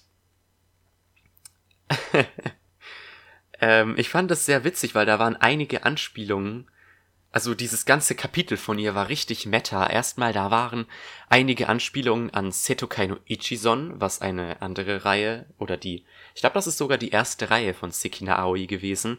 Erstmal daran gab es einige Anspielungen. Dann war dieses ganze Kapitel sehr meta, also sehr selbstreferenziell, was ich mega gefeiert habe. Und es wurde eben Konoha eingeführt. Und äh, natürlich lernt sie aus Versehen Keta kennen ähm, und hat ein ähnliches Problem wie ähm, Chiaki. Sie sieht Keta einfach viel zu ähnlich und hasst ihn deswegen. Es ist, es ist sehr seltsam. Ich finde diese Beziehung zwischen Chiaki und Keta und dann halt zwischen Konoha und Keta ähm, sehr eigenartig. Ich weiß nicht, was ich davon halten soll. Ähm, und ich bin mir auch nicht ganz sicher, was jetzt so die Rolle von Konoa ähm, in diesem ganzen Chaos sein wird. Da wirklich, sie, sie kam nur in diesem einen Kapitel vor, das so 40 Seiten lang war und hat halt durch Zufall Keta kennengelernt. Und das war's im Grunde. Ich bin mir sicher, ihre Rolle wird irgendwie in den folgenden Bänden noch ähm, größer. Ich meine, ihr Kapitel hat mich ziemlich unterhalten und ich finde sie einen echt, sie ist ein echt witziger Charakter. Ich kann allerdings bisher echt noch kaum was mit ihr anfangen, zumal sie eben auch nur so kurz vorkam und sie halt ziemlich abgekapselt ähm, von dem Rest der Charaktere war. So, und dann kam das letzte Kapitel, Tasuku, Uehara und das Spiel des Lebens. das war auch wieder so eine kleinere Episode. Also, es hat sich schon auch wieder so ein bisschen wie ein Short Story Band gelesen, so jetzt, wo ich im Nachhinein drüber nachdenke. Aber die ganzen Short Stories haben, die waren halt echt witzig und ich hatte das Gefühl, dass sie auch den Plot voranbrachten, eben dadurch, dass in dem einen, in dem einen Kapitel Konoha eingeführt wird. Und ähm, das nächste Kapitel war halt das, also das letzte Kapitel war das halt, war halt auch wieder so eine Short Story, wo sich die fünf Hauptfiguren zusammentreffen und das Spiel des Lebens zocken.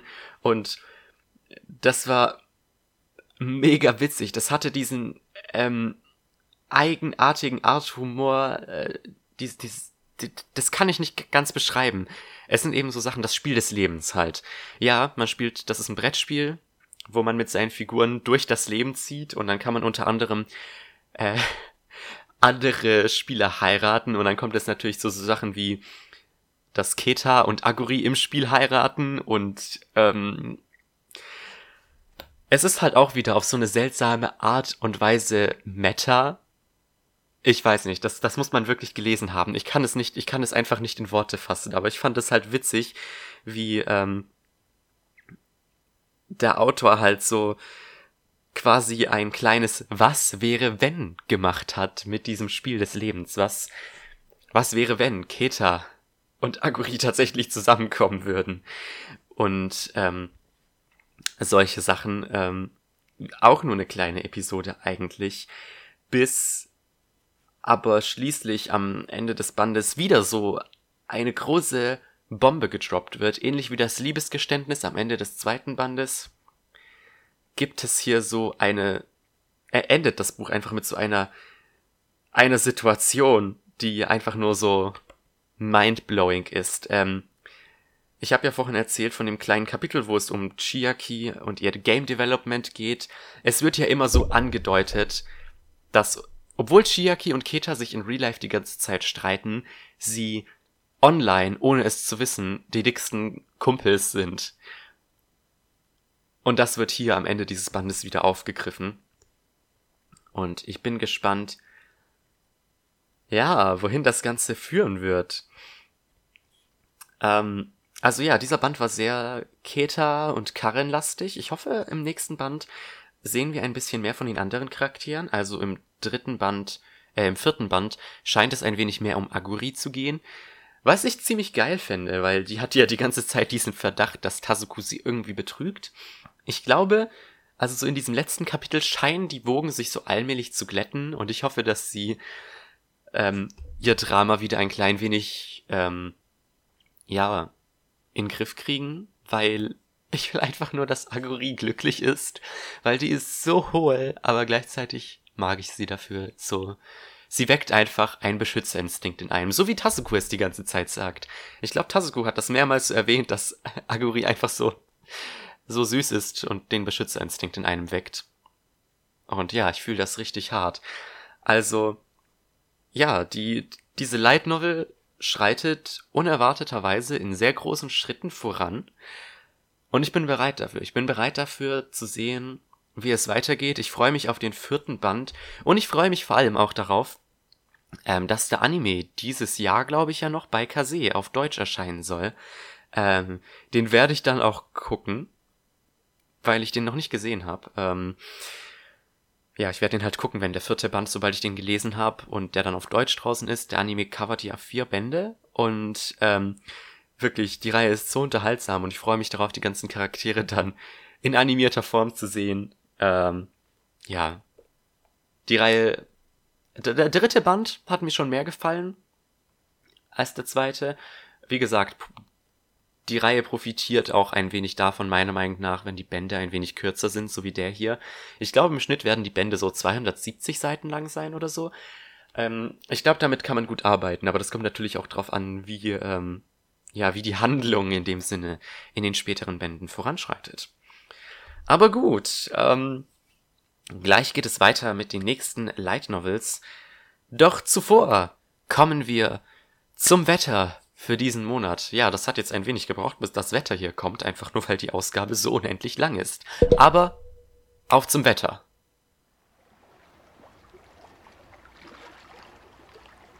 So viele Serien. Wann soll ich die nur gucken? Ich brech's Studium ab.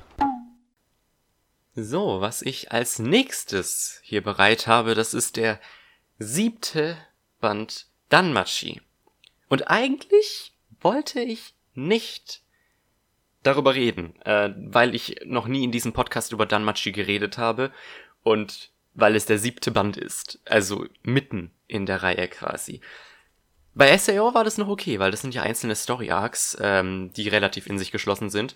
Aber mh, mm, ja, bei Danmachi wollte ich das eigentlich nicht machen und auch wenn die Episode wirklich sämtliche Rahmen sprengt, ich muss einfach darüber reden, weil nach dem Lesen habe ich sehr viele Gedanken gehabt, äh, die ich einfach loswerden wollte dazu.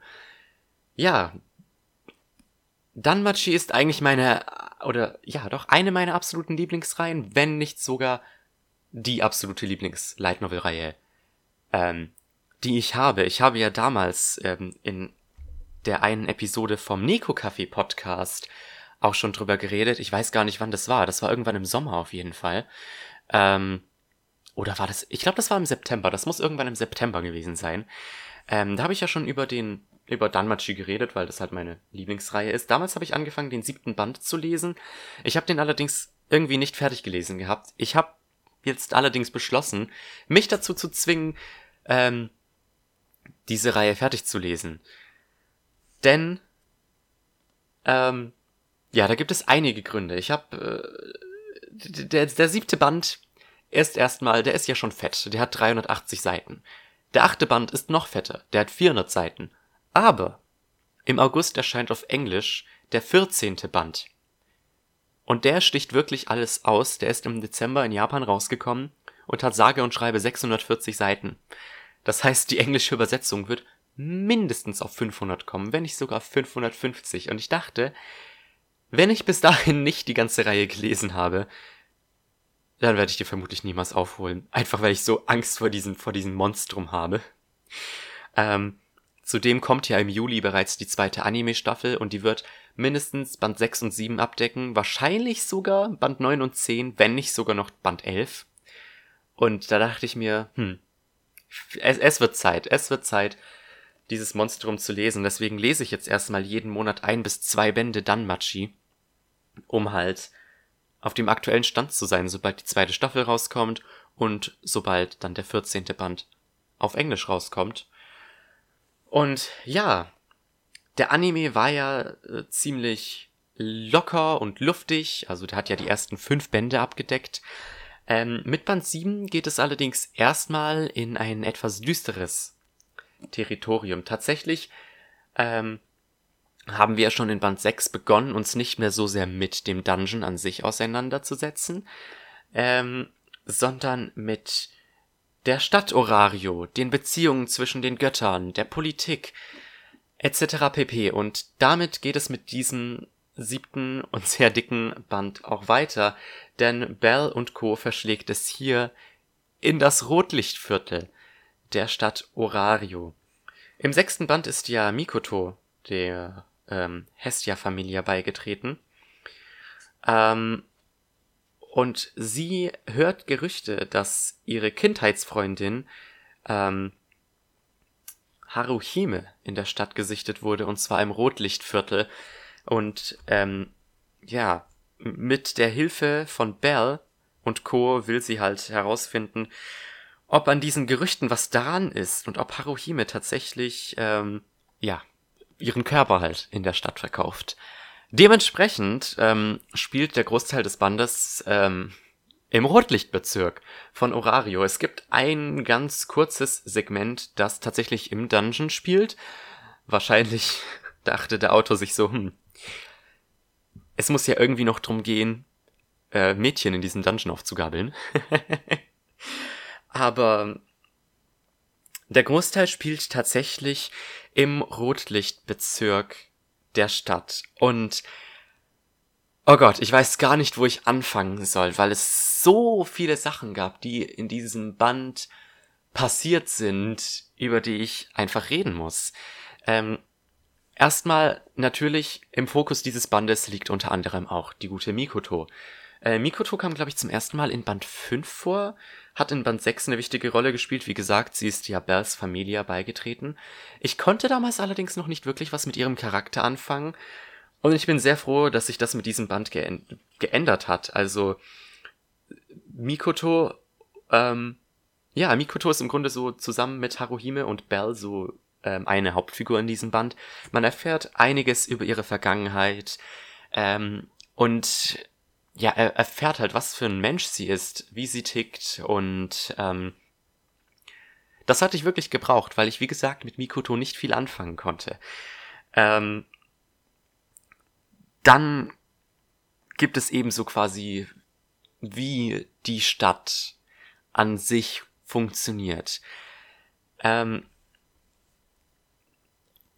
denn dieser Rotlichtbezirk ist wirklich an der Grenze zur Legalität. Also man, äh, man kriegt dann die ganze Backstory von Haruhime, ähm, wie es dazu gekommen ist, dass sie, ähm, ja, halt eine Prostituierte ist ähm, und obwohl sie eigentlich aus vornehmem Hause stammt, so wie man das von Mikoto erfährt.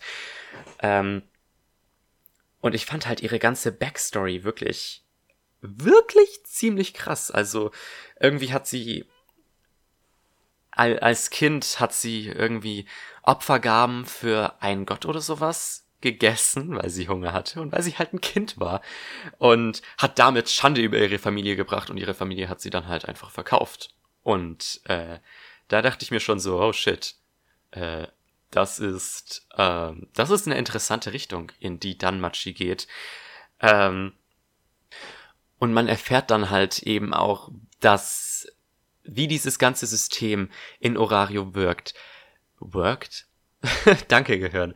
Wie das ganze System in Orario funktioniert. Dass Menschenhandel zum Beispiel eigentlich keinesfalls legal ist und dass ähm, die Regierung der Stadt allerdings immer ein Auge zudrückt ähm, gegenüber dem, was in der Stadt passiert, da dieser äh, Rotlicht, dass dieses Rotlichtviertel in gewisser Weise notwendig ist, damit die Stadt stabil bleibt. Ähm, das wurde damit begründet, dass ja in einer Stadt, die aus Testosteron geladenen äh, weißen Männern, ich sage jetzt einfach mal weiße Männer, es ist nicht so, aber das passt halt gerade, in dieser Stadt, die aus Testosteron geladenen Männern pass, äh, besteht größtenteils, Abenteurern, die jeden Tag ihr Leben aufs Spiel setzen, um im Dungeon ähm, ja an Geld zu kommen, dass die halt ein wenig Entlastung benötigen. Und dass diese halt, dass sie diese halt in Form von Sex in diesem Rotlichtbezirk finden.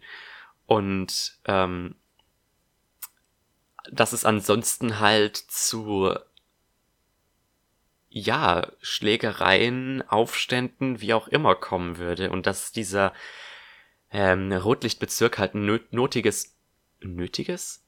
Ein notwendiges Übel ist, um den Frieden in dieser Stadt aufrechtzuerhalten, dass ähm, die Regierung deswegen ein Auge zudrückt. Und das fand ich halt ähm, sehr interessant. Das sieht man nicht sehr oft von irgendwelchen Light Novel Reihen, dass sie halt so tatsächlich quasi in die Politik, wenn man das so sagen kann, in das soziale Gefüge Einblick gewähren. Ähm, und natürlich, weil es, es geht ja, es geht ja um Götter und äh, darum, wie diese Götter sich auf der Erde niedergelassen haben. Natürlich ist es in dieser Light Novel, also in diesem Band so, in dieser Stadt so, dass der ganze Rotlichtbezirk von der Göttin Ishtar geleitet wird, eine der vielen Göttinnen der Schönheit. Und ich finde sehr interessant, wie auch hier wieder oder wie hier stark auf die Beziehung unter den Göttern ähm, der Fokus gelegt wird. Ähm, und denn, wie gesagt, Ishtar eine der Göttinnen der Schönheit. Wir wissen ja, Freya, die seit Band 1 im Grunde auch immer wieder mal ihre kleinen Auftritte hat. Freya ist auch eine der Göttinnen der Schönheit und man als Leser weiß ja, dass Freya nicht unbedingt auf der Seite des Guten steht. Also sie hat ja, ähm, sie hat ja mehrmals einfach Bells Leben in Gefahr gesetzt und solche Sachen. Und ich fand halt die Beziehung zwischen Ishtar und Freya sehr interessant, die ja beide Göttinnen ähm, der Schönheit sind und wie es halt zu Spannungen zwischen den beiden kommt und ähm, wie das Ganze letzten Endes dazu führt, dass ähm, Ishtar plant, einfach in den Krieg zu ziehen gegen Freya und was für eine Rolle Haruhime vor allem darin spielt. Ich fand das so geil, wie das Ganze, wie das Ganze verwoben wurde. Ähm, Haruhime, wenn ihr euch das Cover anguckt, ihr seht, sie ist ein Fuchsmädchen und ähm, sie hat eine besondere Fähigkeit, dass sie das Level von Abenteurern ähm, zeitweise erhöhen kann. Und Ishtar will sich diese Fähigkeit zunutze machen, um in den Krieg gegen die Freierfamilie zu ziehen. Und letzten Endes, dieses, äh, dieses, dieses letzte Viertel dieses Bandes ist einfach eine riesig große Schlacht in diesem ähm, in diesem ja Rotlichtviertel und das war ziemlich ziemlich episch ähm, der Ausgang der Schlacht vor allem ähm, da will ich nicht zu viel sagen für den Fall, dass ihr den Band trotzdem noch lesen wollt, auch wenn ich so die halbe Handlung hier schon gespoilt habe. Ähm, ich fand es vor allem richtig interessant, wie dann so angedeutet wurde, was der Grund ist, warum die Götter auf ähm, die Menschenwelt geschickt wurden. Ähm, äh, die Götter sind ja im Grunde höhere Wesen als die Menschen und ähm, ich finde es gut, wie dieser Grund ähm, der Grund, dass sie auf die Erde gekommen sind, einfach nochmal in ihrem Status als Götter quasi so verdeutlicht wird. Ich meine, es gibt seit Band 1 gibt es immer wieder Andeutungen auf das große, das große Bild, warum diese Welt so ist, wie sie ist. Und hier gab es nochmal wieder einige starke Andeutungen. Ich, ich sag's jetzt einfach. Also wenn ihr keine Spoiler wollt, haut ab. Aber dass die Götter auf die Erde gekommen sind, nur um ein Spiel zu spielen. Denn als Freier Ishtar besiegt, wird sie zurück in den Himmel geschickt und es wird gesagt, ja, sie hat das Spiel verloren. Und ich dachte mir in dem Moment so, holy shit! Also sind die ganzen Götter nur auf die Erde gekommen zu ihrem eigenen Vergnügen, um ein Spiel zu spielen, in dem sie sich gegenseitig auslöschen. Und ich bin wirklich, wirklich, wirklich sehr gespannt, welche Formen das noch im Laufe der Reihe annehmen wird. Ähm, dementsprechend, der ganze Hintergrundplot hat sich unglaublich weiterentwickelt. Ähm, man hat tolle Informationen gekriegt, was die Stadt Orario an sich angeht, wie, wie diese Stadt ja, wie diese Stadt einfach funktioniert. Und ähm, vor allem hat man tatsächlich gutes Development für Bell bekommen. Ähm, denn als er Haruhime ähm, kennenlernt, wird halt so wieder erläutert, warum Bell eigentlich ein Abenteurer geworden ist. Dadurch eben, dass er durch irgendwelche Märchen halt ähm, beschlossen hat, dass er der Held in strahlender Rüstung sein will, der eine Dämsel in Distress rettet und wie er halt so beginnt, so seine eigene Einstellung zu hinterfragen. Und das fand ich, ja, das war einfach richtig sinnvolles, äh, gutes Character Development für den Protagonisten. Also ich muss sagen, Belle ist wirklich eine der Hauptfiguren in Light Novels, die mit Abstand am besten geschrieben ist. Und ich bin gespannt, was in den nächsten Bänden noch so auf ihn zukommt. Vor allem, wenn ich mir so eben die Cover von den späteren Bänden angucke. Ich habe hier Band 9, 10 und 12 schon rumstehen. Äh, das sieht so aus, als würde die Light Novel tatsächlich, auch wenn dieser Band schon wirklich sehr düster war, als würde er noch düsterere Richtung einschlagen.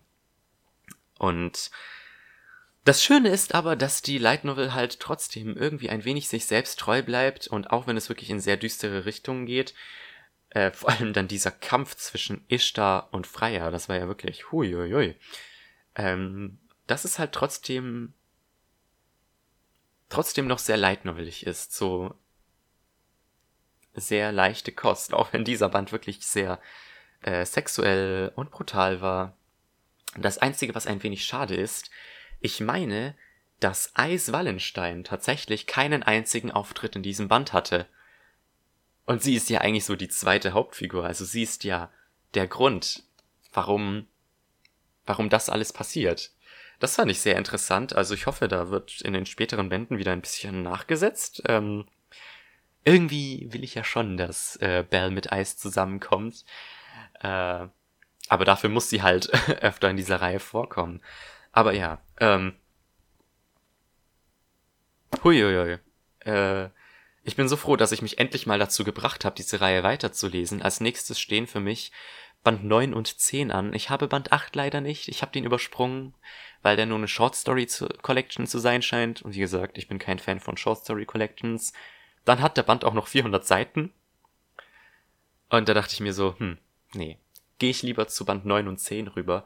Ähm, die versuche ich diesen Monat zu lesen, die hängen ja wohl zusammen. Ähm, und die werde ich dann auch im nächsten Podcast besprechen, weil diese, diese Reihe ist durchaus besprechungswürdig.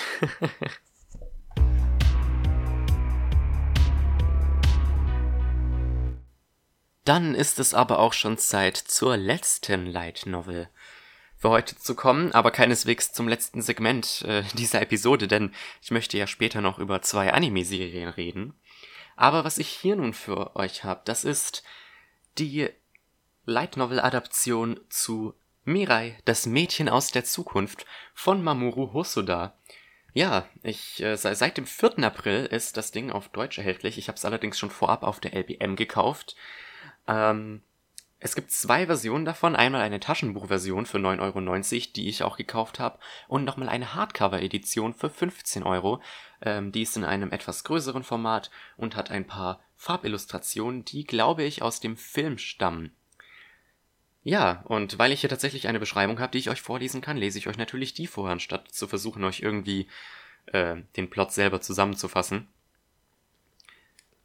Die Geburt seiner kleinen Schwester Mirai ist für den vierjährigen Kun ein großes Unglück. Plötzlich hören Mama und Papa ihm nicht mehr zu und ständig schimpfen sie mit ihm. Schuld daran ist nur dieses blöde Baby. Doch als auf einmal eine Teenagerin im Garten steht und sich als seine kleine Schwester Mirai aus der Zukunft vorstellt, lernt Kun nicht nur sein neues Geschwisterchen besser kennen, sondern auch etwas sehr Wichtiges über sich selbst. Ja, eventuell habt ihr ja schon den kleinen Tweet gesehen, den ich verfasst habe, nachdem ich das Buch gelesen habe. Oh mein Gott, das hat mir unglaublich gut gefallen. Ähm, die witzige Sache ist die, ich habe ähm, an dem Tag, an dem ich das Buch gelesen habe, habe ich zuvor schon den dritten Band Gamers gelesen. So 180 Seiten oder so muss das gewesen sein. Und eigentlich dachte ich mir dann so abends, okay, ich schau mal ganz kurz in dieses Buch rein und letzten Endes habe ich das Buch dann in einem Rutsch an diesem Abend durchgelesen gehabt. Es ist nicht sehr lang, also es hat 240 Seiten, aber es hat sich so unglaublich leicht gelesen. Es war einfach wunderschön. Ähm, ja, natürlich kommt, beziehungsweise letztes Jahr kam in Japan schon der Film raus. Auf der LBM hat man den Film auch in deutscher Synchronisation gezeigt. Ähm, ich habe den da allerdings nicht gesehen. Ende Mai allerdings äh, bekommt Mirai auch einen regulären Kinostart und da freue ich mich jetzt umso mehr, nachdem ich das Buch gelesen habe. Ähm, es war wirklich zuckersüß. Also es hat sich, es hat sich angefühlt wie ein Kinderbuch, muss ich sagen, mit so vielen teils wirklich unnötigen Details, die das Ganze aber auch äh, meiner Meinung nach viel lebendiger machten. Ähm, was ich ein bisschen nicht so toll fand, war ähm, die Begeisterung von Mamoru Hosoda für Züge. Ich meine, der erste Satz des Buches ist direkt vor nicht allzu langer Zeit in der Stadt Isogo, wo die türkis gestreiften Züge der Baureihe E209 rumpelnd und polternd auf der Negishi-Linie fuhren, stand auf einem Hügel das Yokohama Prince Hotel. Ja, aber an sehr vielen Stellen in diesem Buch redet Mamoru Hosoda einfach mal ein wenig sehr intensiv über Züge und ich dachte mir so, hm, tut mir leid.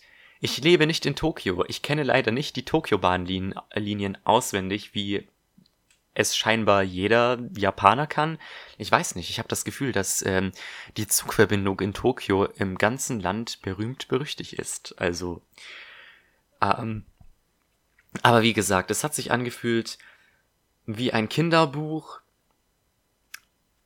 was im Grunde auch ein bisschen daher kommt, dass eben die Hauptfigur Kun vier Jahre alt ist. Also ähm, das Buch wird aus der dritten Perspektive, also aus der dritten Person erzählt, aber immer noch in Kuns Perspektive. Und das war, ich fand das so, so zucker, zuckersüß. Ähm, die Sache ist ja die, ich habe selber jüngere Geschwister, also mein jüngster Bruder ist jetzt drei Jahre alt und meine Schwester ist acht und ich habe noch einen Bruder dazwischen, der ist fünf. Und deswegen, ich habe so viele Sachen, die Kun gemacht hat, einfach wiedererkannt darin. Und ich dachte mir so, oh mein Gott, das könnten meine Geschwister sein. Ähm, an mancher Stelle dachte ich mir so, hm, nicht so ganz. Zum Beispiel Kun vier Jahre alt, läuft vorsichtig am Geländer die Treppe runter. Nee. Meine Geschwister, die springen fünf Stufen runter, wenn sie Bock drauf haben. die sind nicht vorsichtig, die gehen, die geben Vollgas. Ähm aber vielleicht sind es meine Geschwister auch einfach nur. Ähm aber ähm, das Buch nimmt einen sehr großen Zeitraum ein. Ich glaube, das spielt so verteilt über den Zeitraum von fast einem Jahr. Ähm, Anfangs geht es nur darum, wie Kun ja, seine Schwester kennenlernt, ähm, feststellt, dass er die nicht so sehr mag und dann in seinem Garten quasi eine andere Welt entdeckt, wo er seine Schwester aus der Zukunft kennenlernt, wo er die Personifikation seines Hundes kennenlernt und wo er ähm, Reisen in quasi andere Welten unternimmt, von denen er dann später feststellt, dass das alles so Segmente aus ähm, dem Leben seiner Familie waren. Und das war wirklich super. Also die Kapitel sind so 20 Seiten lang und ähm, jedes dieser Kapitel hat im Grunde eine kleine, andere, relativ in sich geschlossene Geschichte für den Leser parat.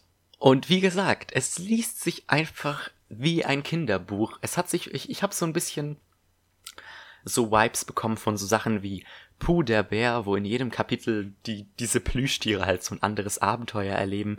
Und das war, das war halt das war halt wirklich sehr schön. Ich, ich war, ich habe mich direkt in dieses Buch verliebt, vor allem weil dieser Schreibstil einfach so, ja, das ist halt ein sehr toller Schreibstil. Ähm, ich, ich kann nicht viel dazu sagen. Also es liest sich halt nicht wie so eine klassische Light Novel, sondern halt wie so ein Roman, wie es halt hier eigentlich auch draufsteht, wie, ähm, wie halt ein echt tolles Kinderbuch. Und ich dachte mir, ähm, nach dem Lesen so, hm, das ist etwas, das sollte ich vielleicht meiner Mom in die Hand drücken, weil ich denke, die könnte das auf eine gleiche Art und Weise toll finden wie ich. Ähm, es ist halt einfach super lebendig. Ähm, die ganzen Charaktere, auch wenn Kun natürlich äh, im Fokus steht, sind super ausgearbeitet. Und es geht halt letzten Endes auch nicht nur darum, wie Kun versucht, sich an das Leben mit seiner Schwester zu gewöhnen, sondern auch ähm, eben um die Eltern, wie die halt einfach nur versuchen, ihre zwei Kinder großzuziehen. Und vor allem, was, was ich sehr cool fand, war dann eben so dieser Struggle der Mutter. Kun, natürlich, eifersüchtiger Vierjähriger in seiner Trotzphase.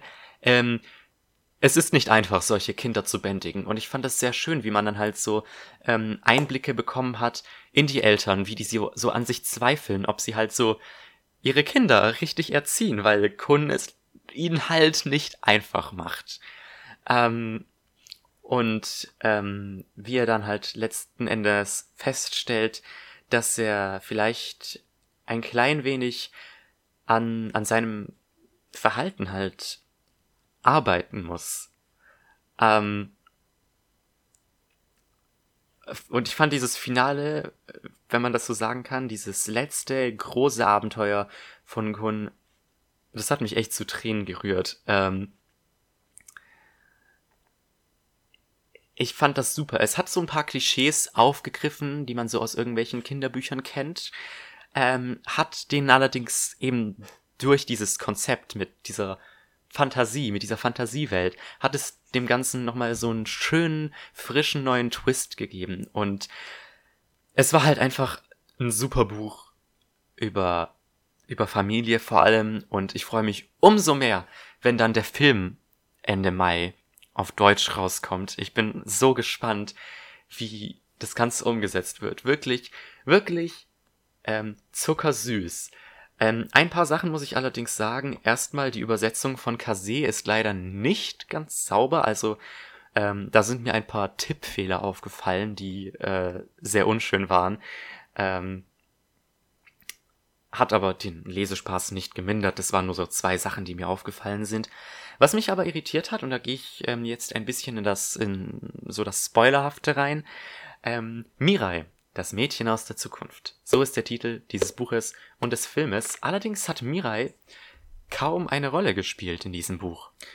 Sie kam nur irgendwie, ich glaube, nach 100 Seiten oder so kam sie zum ersten Mal vor für so ein, zwei Kapitel und dann war eigentlich so ihre Story fast beendet. Sie kommt dann nur noch mal eben im Grande Finale vor, um halt ähm, ja Kun quasi auf den richtigen Weg zu weisen und deswegen, ich dachte halt, ja, bei, bei dem Titel Mirai, das Mädchen aus der Zukunft, geht man natürlich davon aus, dass Mirai eine größere Rolle hier einnehmen wird.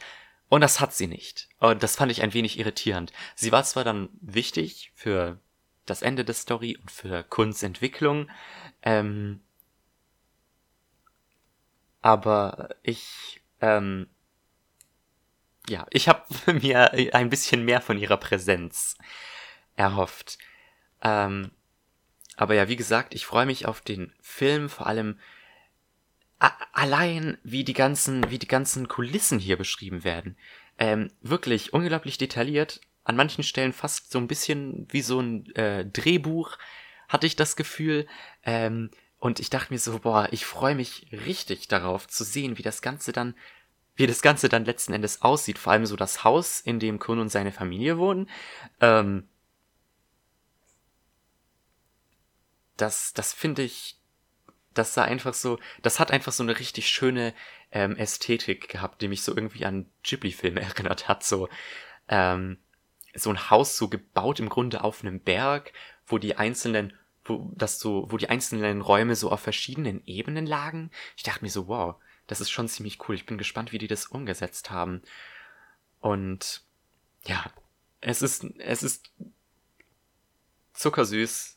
Ähm, das ist ein Buch, das kann man, das könnte ich wirklich jedem einfach in die Hand drücken, ähm, weil es auch sehr leicht zu lesen ist. Also das hat ja nur 240 Seiten. Das ist relativ kurz. Ähm, ich habe das schnell durchgelesen gehabt, so nach zweieinhalb Stunden schon. Und ähm, ja, wie gesagt, ich freue mich so unglaublich auf den Film. Und ha, ich bin schön. Bei Your Name, als ich das Buch damals gelesen habe, muss ich sagen, hat das so ein bisschen meine Erwartungen gemindert. Aber ich bin jetzt nach dem Buch, freue ich mich noch viel mehr auf den Film, wenn er dann rauskommt. Schön. Sehr schön. Aber ja, das war es jetzt erstmal für diese Episode mit den Light Novels. Ja, die Episode wird kein Ende nehmen in, in nächster Zeit. Ähm, ich möchte nämlich noch kurz über die dritte Staffel Data Life sowie über die dritte Staffel Sword Art Online sprechen. Die liefen ja in letzter Zeit und da sind mir einige Gedanken hängen geblieben, die ich einfach euch äh, kundtun möchte. Also, bleibt dran, denn gleich geht es weiter.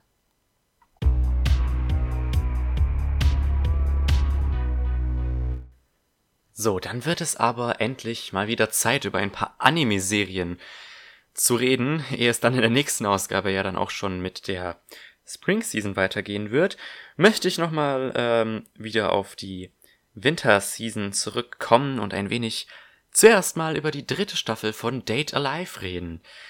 Ja, Date Alive ist ja auch schon ein sehr beliebtes Franchise in Japan, also die Light Novel hat fast 20 Bände. Wie gesagt, jetzt kam eine dritte Staffel nach fünf Jahren. Ähm, und der Anime erscheint ja auch endlich auf Deutsch bei Animoon. Ähm, tatsächlich habe ich die zweite Staffel und den Film nicht gesehen. Bin aber einfach mal blind in Staffel 3 reingesprungen und habe diese fertig geguckt. Äh, es hat also ganz gut geklappt, auch wenn ich die zweite Staffel nicht gesehen habe. Ähm, aber ja, die Persönlichkeiten von Miku, Kaguya und jetzt habe ich glatt äh, Yuzuru, so hieß sie, Yuzuru, äh, die sind einem sehr schnell ersichtlich geworden und so plot-heavy ist die Reihe dann doch erstmal nicht. Erstmal. Zuerst einmal möchte ich aber erstmal ähm, über den Anime an sich reden, denn es gab einen Studiowechsel nach der zweiten Staffel, beziehungsweise nach dem Film. Davor wurde die Serie ja, soweit ich mich erinnere, von Studio AIC animiert. Ähm, die sind allerdings letztes Jahr insolvent gegangen, weswegen die Produktion ähm, schnell bei JC Stuff gelandet ist. Die haben ja eigentlich alle Hände voll zu tun. Die haben ja nicht nur Date Alive adoptiert, sondern auch noch Konosuba. Ähm, außerdem lief ja auch noch die dritte Staffel Index, die letzten zwei Seasons. Mm, und ich, ich meine, man merkt ein klein wenig, wie dem Studio das Ganze ein wenig zu viel wird. Ähm, leider ist die Animation dieser Serie an manchen Stellen ein wenig katastrophal.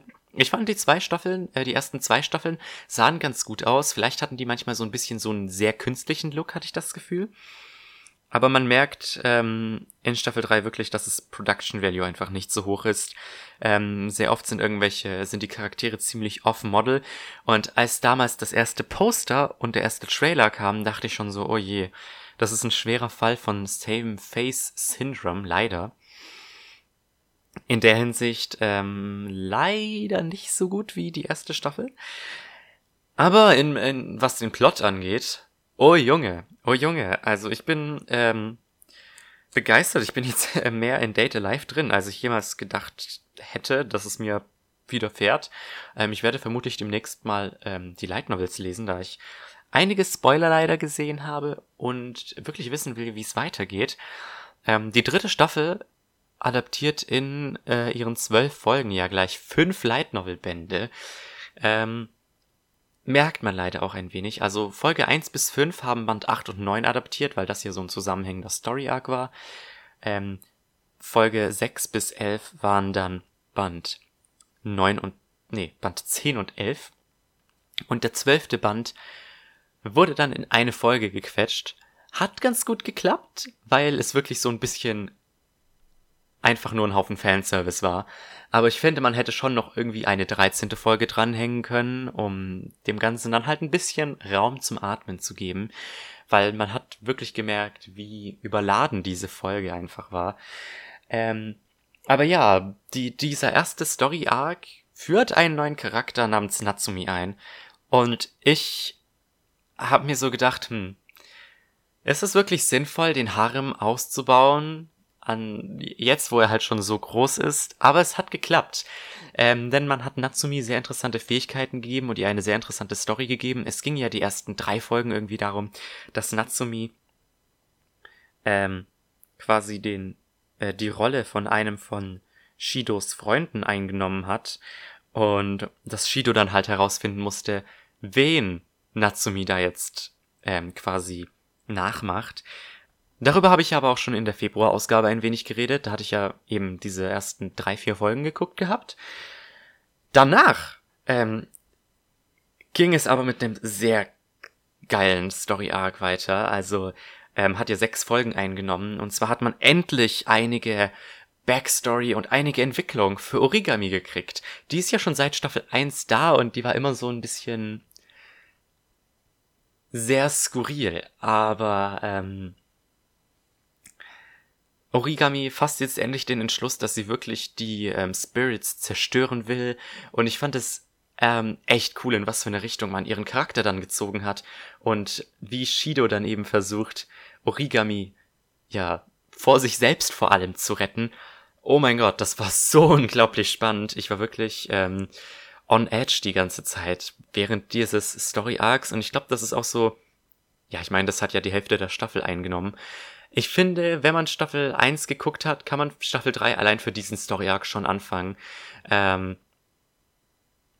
oder halt gucken, ja, guckt diese dritte Staffel, wenn ihr wissen wollt, wie es mit Origami weitergeht, weil ähm, was man mit ihrem Charakter gemacht hat, ähm, richtig geil. Vor allem bekommt man auch so ein paar Hinweise, was eben das Wesen dieser Spirits angeht, wer diese Spirits sind. Und ich habe leider schon ein paar Spoiler mitbekommen, was die Light Novel angeht. Deswegen will ich sie auch unbedingt weiterlesen und freue mich auch schon unglaublich darauf.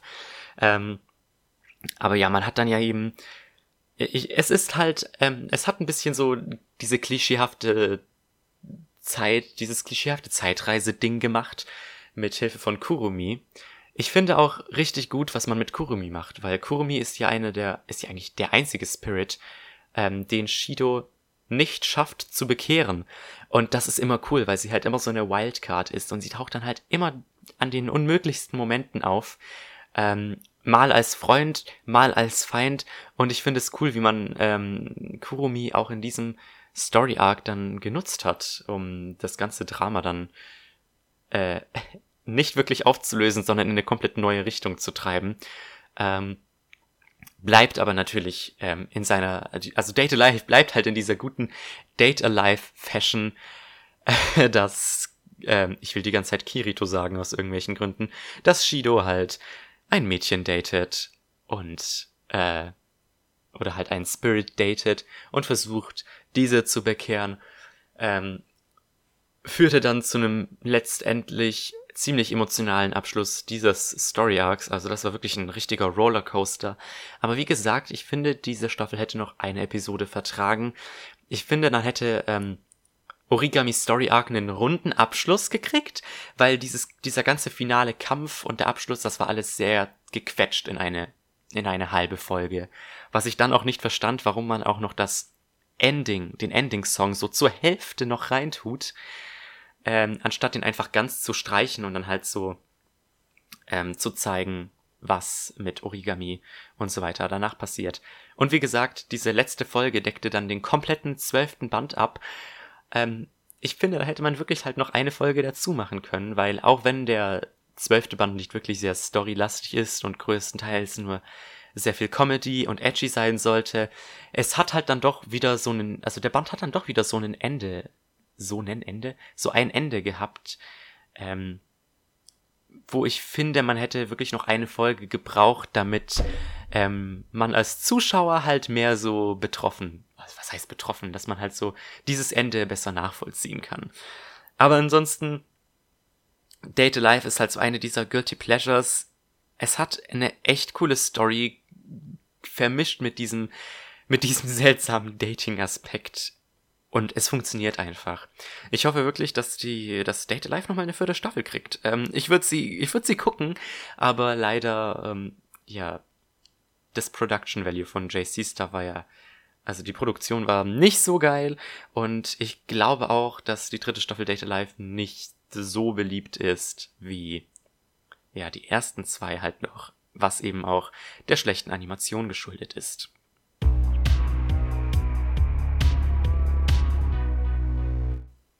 Tja. Und damit neigt sich diese Episode langsam dem Ende zu. Doch ich möchte zuvor noch einmal kurz über die dritte Staffel Sword Art Online, nämlich Sword Art Online Alicization reden. Ja, die erste Hälfte der dritten Staffel ist jetzt vorbei. Ich sage jetzt einfach Staffel 3. Und ähm, ja, War of Underworld, was ja im Oktober startet, ist dann die vierte Staffel, aber beide gehören zum Alicization Story Arc. Ja, die erste Hälfte ist jetzt mit 24 Episoden beendet und hat die ähm, Bände 9 bis 14 der Light Novel abgedeckt. Ähm, also gleich sechs Bände, überraschenderweise. Ähm, ich habe ja auch damals, als die Serie neu angefangen hat, habe ich schon darüber geredet, meine ich. Das müsste die November-Ausgabe gewesen sein. Und ja, diese Staffel, also diese ersten Episoden haben mir unglaublich gut gefallen. Also haben einen sehr, sehr guten Eindruck hinterlassen bei mir.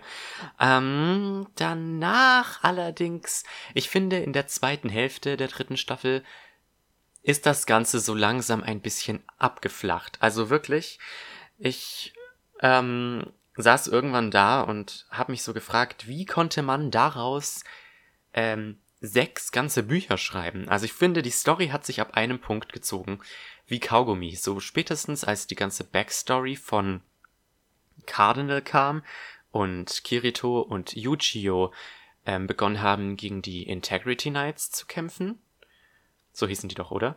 Ähm, ich fand, da hat es sich, da hat es sich ziemlich gezogen. Da hat es sich gezogen wie Kaugummi. Ich hatte aber auch ein bisschen so das Feeling von irgendeinem so schonen Anime, wo die Kämpfe dann schon mal drei Episoden einnehmen konnten. Ähm, aber wie gesagt, es hat sich gezogen und ich habe ich habe auch nicht mal jede Woche die neuen Episoden geguckt. Ich habe immer so, ich glaube, ich habe immer so in Dreierblöcken die Serie geguckt. Ähm, war auch wirklich gut, weil dann hatte ich auch wirklich das Gefühl, dass irgendwas passiert wäre. Ähm, Ja, ich habe einige Probleme mit dieser dritten Staffel. Zunächst einmal die Animation. Ähm, man ist ja, man hat sich ja ein bisschen abgehoben von dem Rest der Serie mit dieser dritten Staffel und hat sich mehr an dem Artstyle des Films orientiert, Ordinal Scale, der 2017 rauskam. Ähm, sieht theoretisch qualitativ ein wenig hochwertiger aus, aber wenn es dann halt irgendwie zu kämpfen kommt oder ähnliches, man merkt halt an manchen Stellen, dass die Animationen dem Artstyle einfach nicht gerecht werden können. Und ähm, es sah halt wirklich nicht gut aus. Also manche der Kämpfe waren sehr choppy. Das hat man, das hat man leider gemerkt. Ich fand so diesen finalen Kampf gegen Administrator, der sah noch sehr gut aus. Aber zwischendurch dachte ich mir immer wieder so, hm, that's not really it. Ähm, dann die Story. Also,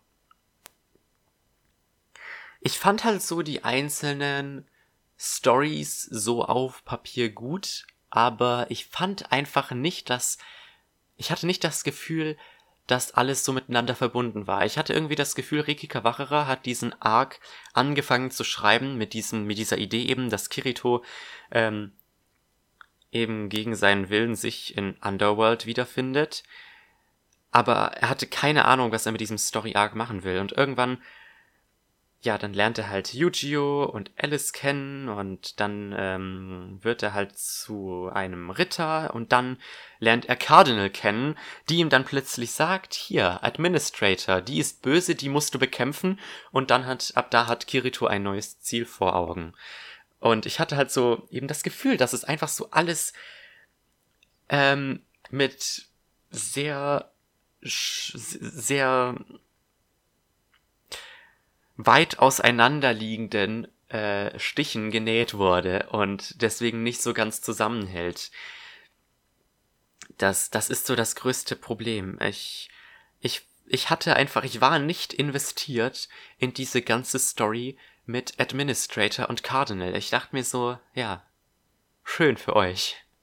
Äh, äh Administrator ist halt irgendwie böse ich, das, das kam einfach nicht sehr überzeugend drüber. Ich hatte nicht das Gefühl, dass da halt so diese Verbindung war zu Kiritos ganzer Story, dem Grund, warum er eben in Underworld gelandet ist. Und das war halt auch so das Problem, das ich mit der zweiten Hälfte hatte. Man hatte in der zweiten Hälfte fast gar keine Szenen mehr, die in der Außenwelt spielten. Ähm, ich glaube, es gab vielleicht, vielleicht eine Szene, wo dann ja, okay, klar. Am Ende, in der letzten Folge.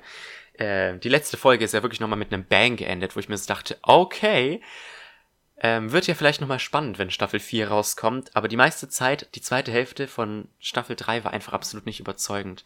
Ähm, es hat sich gezogen wie Kaugummi. Ich hatte nicht das Gefühl, dass die Story in irgendeiner Weise sinnvoll vorangeht es fehlten halt einfach diese Verbindungspunkte. Und was mich ähm, wirklich bei SEO auch aufregt, was ich die ganze Zeit, was ich auch schon bei Phantom Bullet meinte, ist, dass man so einen guten Cast an Nebencharakteren hat, aber diese einfach komplett in den Hintergrund geraten. Und das fand ich halt schade. Ich dachte mir so, oh mein Gott, Asna wird tatsächlich wieder wichtig. Sie hat ja Anfang der Staffel ähm, äh, ein bisschen eine Rolle gespielt, aber seitdem kam sie einfach fast nicht mehr vor. Also wenn ich mir die Cover von den späteren Bänden ansehe, also Band 15 bis 18, die noch nicht adaptiert wurden, dann scheint es ja wirklich so zu sein, als würden wir tatsächlich wieder ein wenig mehr von den ganzen Sidebitches zu sehen kriegen. Also auf zwei den Cover, der Cover ist Asuna drauf und Asuna kam ja tatsächlich noch in der letzten Szene von Staffel 3 vor. Also die wird wohl wieder relevant sein und es waren tatsächlich auch auf ähm, einem der Cover Lifa und Sinon zu sehen. Also da bin ich gespannt, wie, das, wie das Ganze verbunden wird. Aber ich, wie gesagt, ich fand diese zweite Hälfte war einfach meiner Meinung nach viel zu abgekapselt zu äh, von von Kirito, warum er in Underworld gelandet ist, was das Project Alicization angeht, was dann letzten Endes diesen Angriff auf ähm, Wrath, also diese Firma angeht, die halt Underworld quasi erschaffen hat. Und deswegen gehe ich auch hier wieder mit gemischten Gefühlen raus. Ich weiß nicht. Äh, Riki Kawahara hat richtig die coolen Ideen, aber er hat einfach so, ich, wie er sie umsetzt, ist einfach eine einzige Katastrophe, habe ich das Gefühl. Deswegen, ich sehe, warum die Leute sagen, dass ähm, Alicization mit Abstand der beste Sword Art Online Arc ist. Aber ähm, jetzt, nachdem ich so Staffel 3 gesehen habe, bin ich mir sicher, dass ich die Light Novels nach Band 8 äh, nicht mehr kaufen werde, weil ich diese letzten zwölf Folgen so ähm, unbeeindruckend fand, äh, dass ich wirklich keinen Bock habe, das Ganze nochmal in Buchform zu lesen, vor allem dann in dieser, so wie das gedehnt ist. Ähm, ich muss dafür allerdings Sword Art Online zugutehalten, dass diese dritte Staffel ein ziemlich emotionales Ende hatte. Also wenn ihr die Serie gesehen habt oder die Light Novels gelesen habt, ihr wisst genau, was ich damit meine. Das hat mich ziemlich stark ins Herz getroffen, so wie die Serie, also wie diese Staffel geendet ist. Ähm, und ja, ich werde Staffel 4 natürlich gucken. Ich will wissen, wo das Ganze hinführt, aber ich habe das Gefühl, man hat wirklich einfach einen ganzen Haufen reingeworfener Ideen, die sich alle nicht so ganz miteinander vermischen wollen. Und ich bin mir halt ziemlich sicher, dass man einfach nie wieder irgendwas von Cardinal und Administrator hören wird. In Staffel 4. Und ja. Ich hatte, ich hatte einfach nicht das Gefühl, dass, dass diese ganze Story einen Mehrwert hat. Man hat natürlich dann noch die ganze Sache so von wegen, ja, es sind ja eigentlich nur KIs, aber irgendwie sind sie halt doch menschlich. Aber irgendwie hat, wurde mir das, das Ganze einfach nicht glaubhaft verkauft. Ähm, deswegen gehe ich mit gemischten Gefühlen aus dieser Serie raus. So wie es auch mit Staffel 1 schon war in gewisser Weise. Ja, Staffel 4, wie gesagt, kommt erst im Oktober, kann aber kommen und ich glaube auch, wenn ich äh, die vierte Staffel dann durch habe, werde ich mich mal ähm, an die Light Novels dran machen. Ähm, ja, ich weiß gar nicht, wann der Alicization Arc eigentlich ähm, auf Englisch vorbei ist als Light Novel. Ich glaube aber ehrlich gesagt, dass der gerade erst dann enden wird, wenn Staffel 3 raus ist. Äh, wenn Staffel 4 raus ist. Ähm, ich glaube, ich werde dann wenn ich Staffel 4 geguckt habe, zum polnischen Release springen, weil bei denen erscheint bald schon Band 20, also genau gesagt, diesen Monat erscheint da schon Band 20. Also wir werden dann wahrscheinlich schon im Unital Ring Arc sein, sobald Staffel 4 raus ist. Ähm, bin gespannt, was mich da erwartet, aber ja, ich gehe mit gemischten Gefühlen raus, wie ich schon so oft gesagt habe, leider.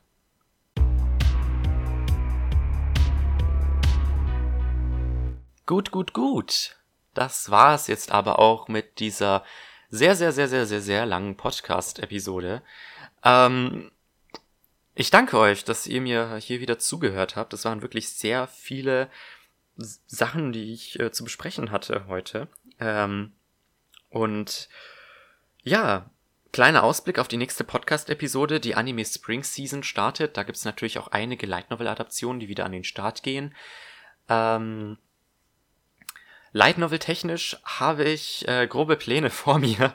Äh, mal schauen, inwieweit die sich umsetzen lassen. Es erscheinen tatsächlich diesen Monat ähm, keine Light Novels auf Deutsch, die mich interessieren. Außer halt Mirai, aber das hatte ich ja schon auf der LBM gelesen und äh, auf der LBM gekauft, dann gelesen und ja hier besprochen. Ähm, deswegen, ja, ich bin selber überrascht, äh, dann vermutlich, was es dann nächsten Monat alles so geben wird. Mensch, das wird dann schon die zehnte Episode sein. Könnt ihr es fassen? Unglaublich. Aber ja, danke für euer Zuhören und wir sehen uns dann in der nächsten Folge. Bis dann und ciao.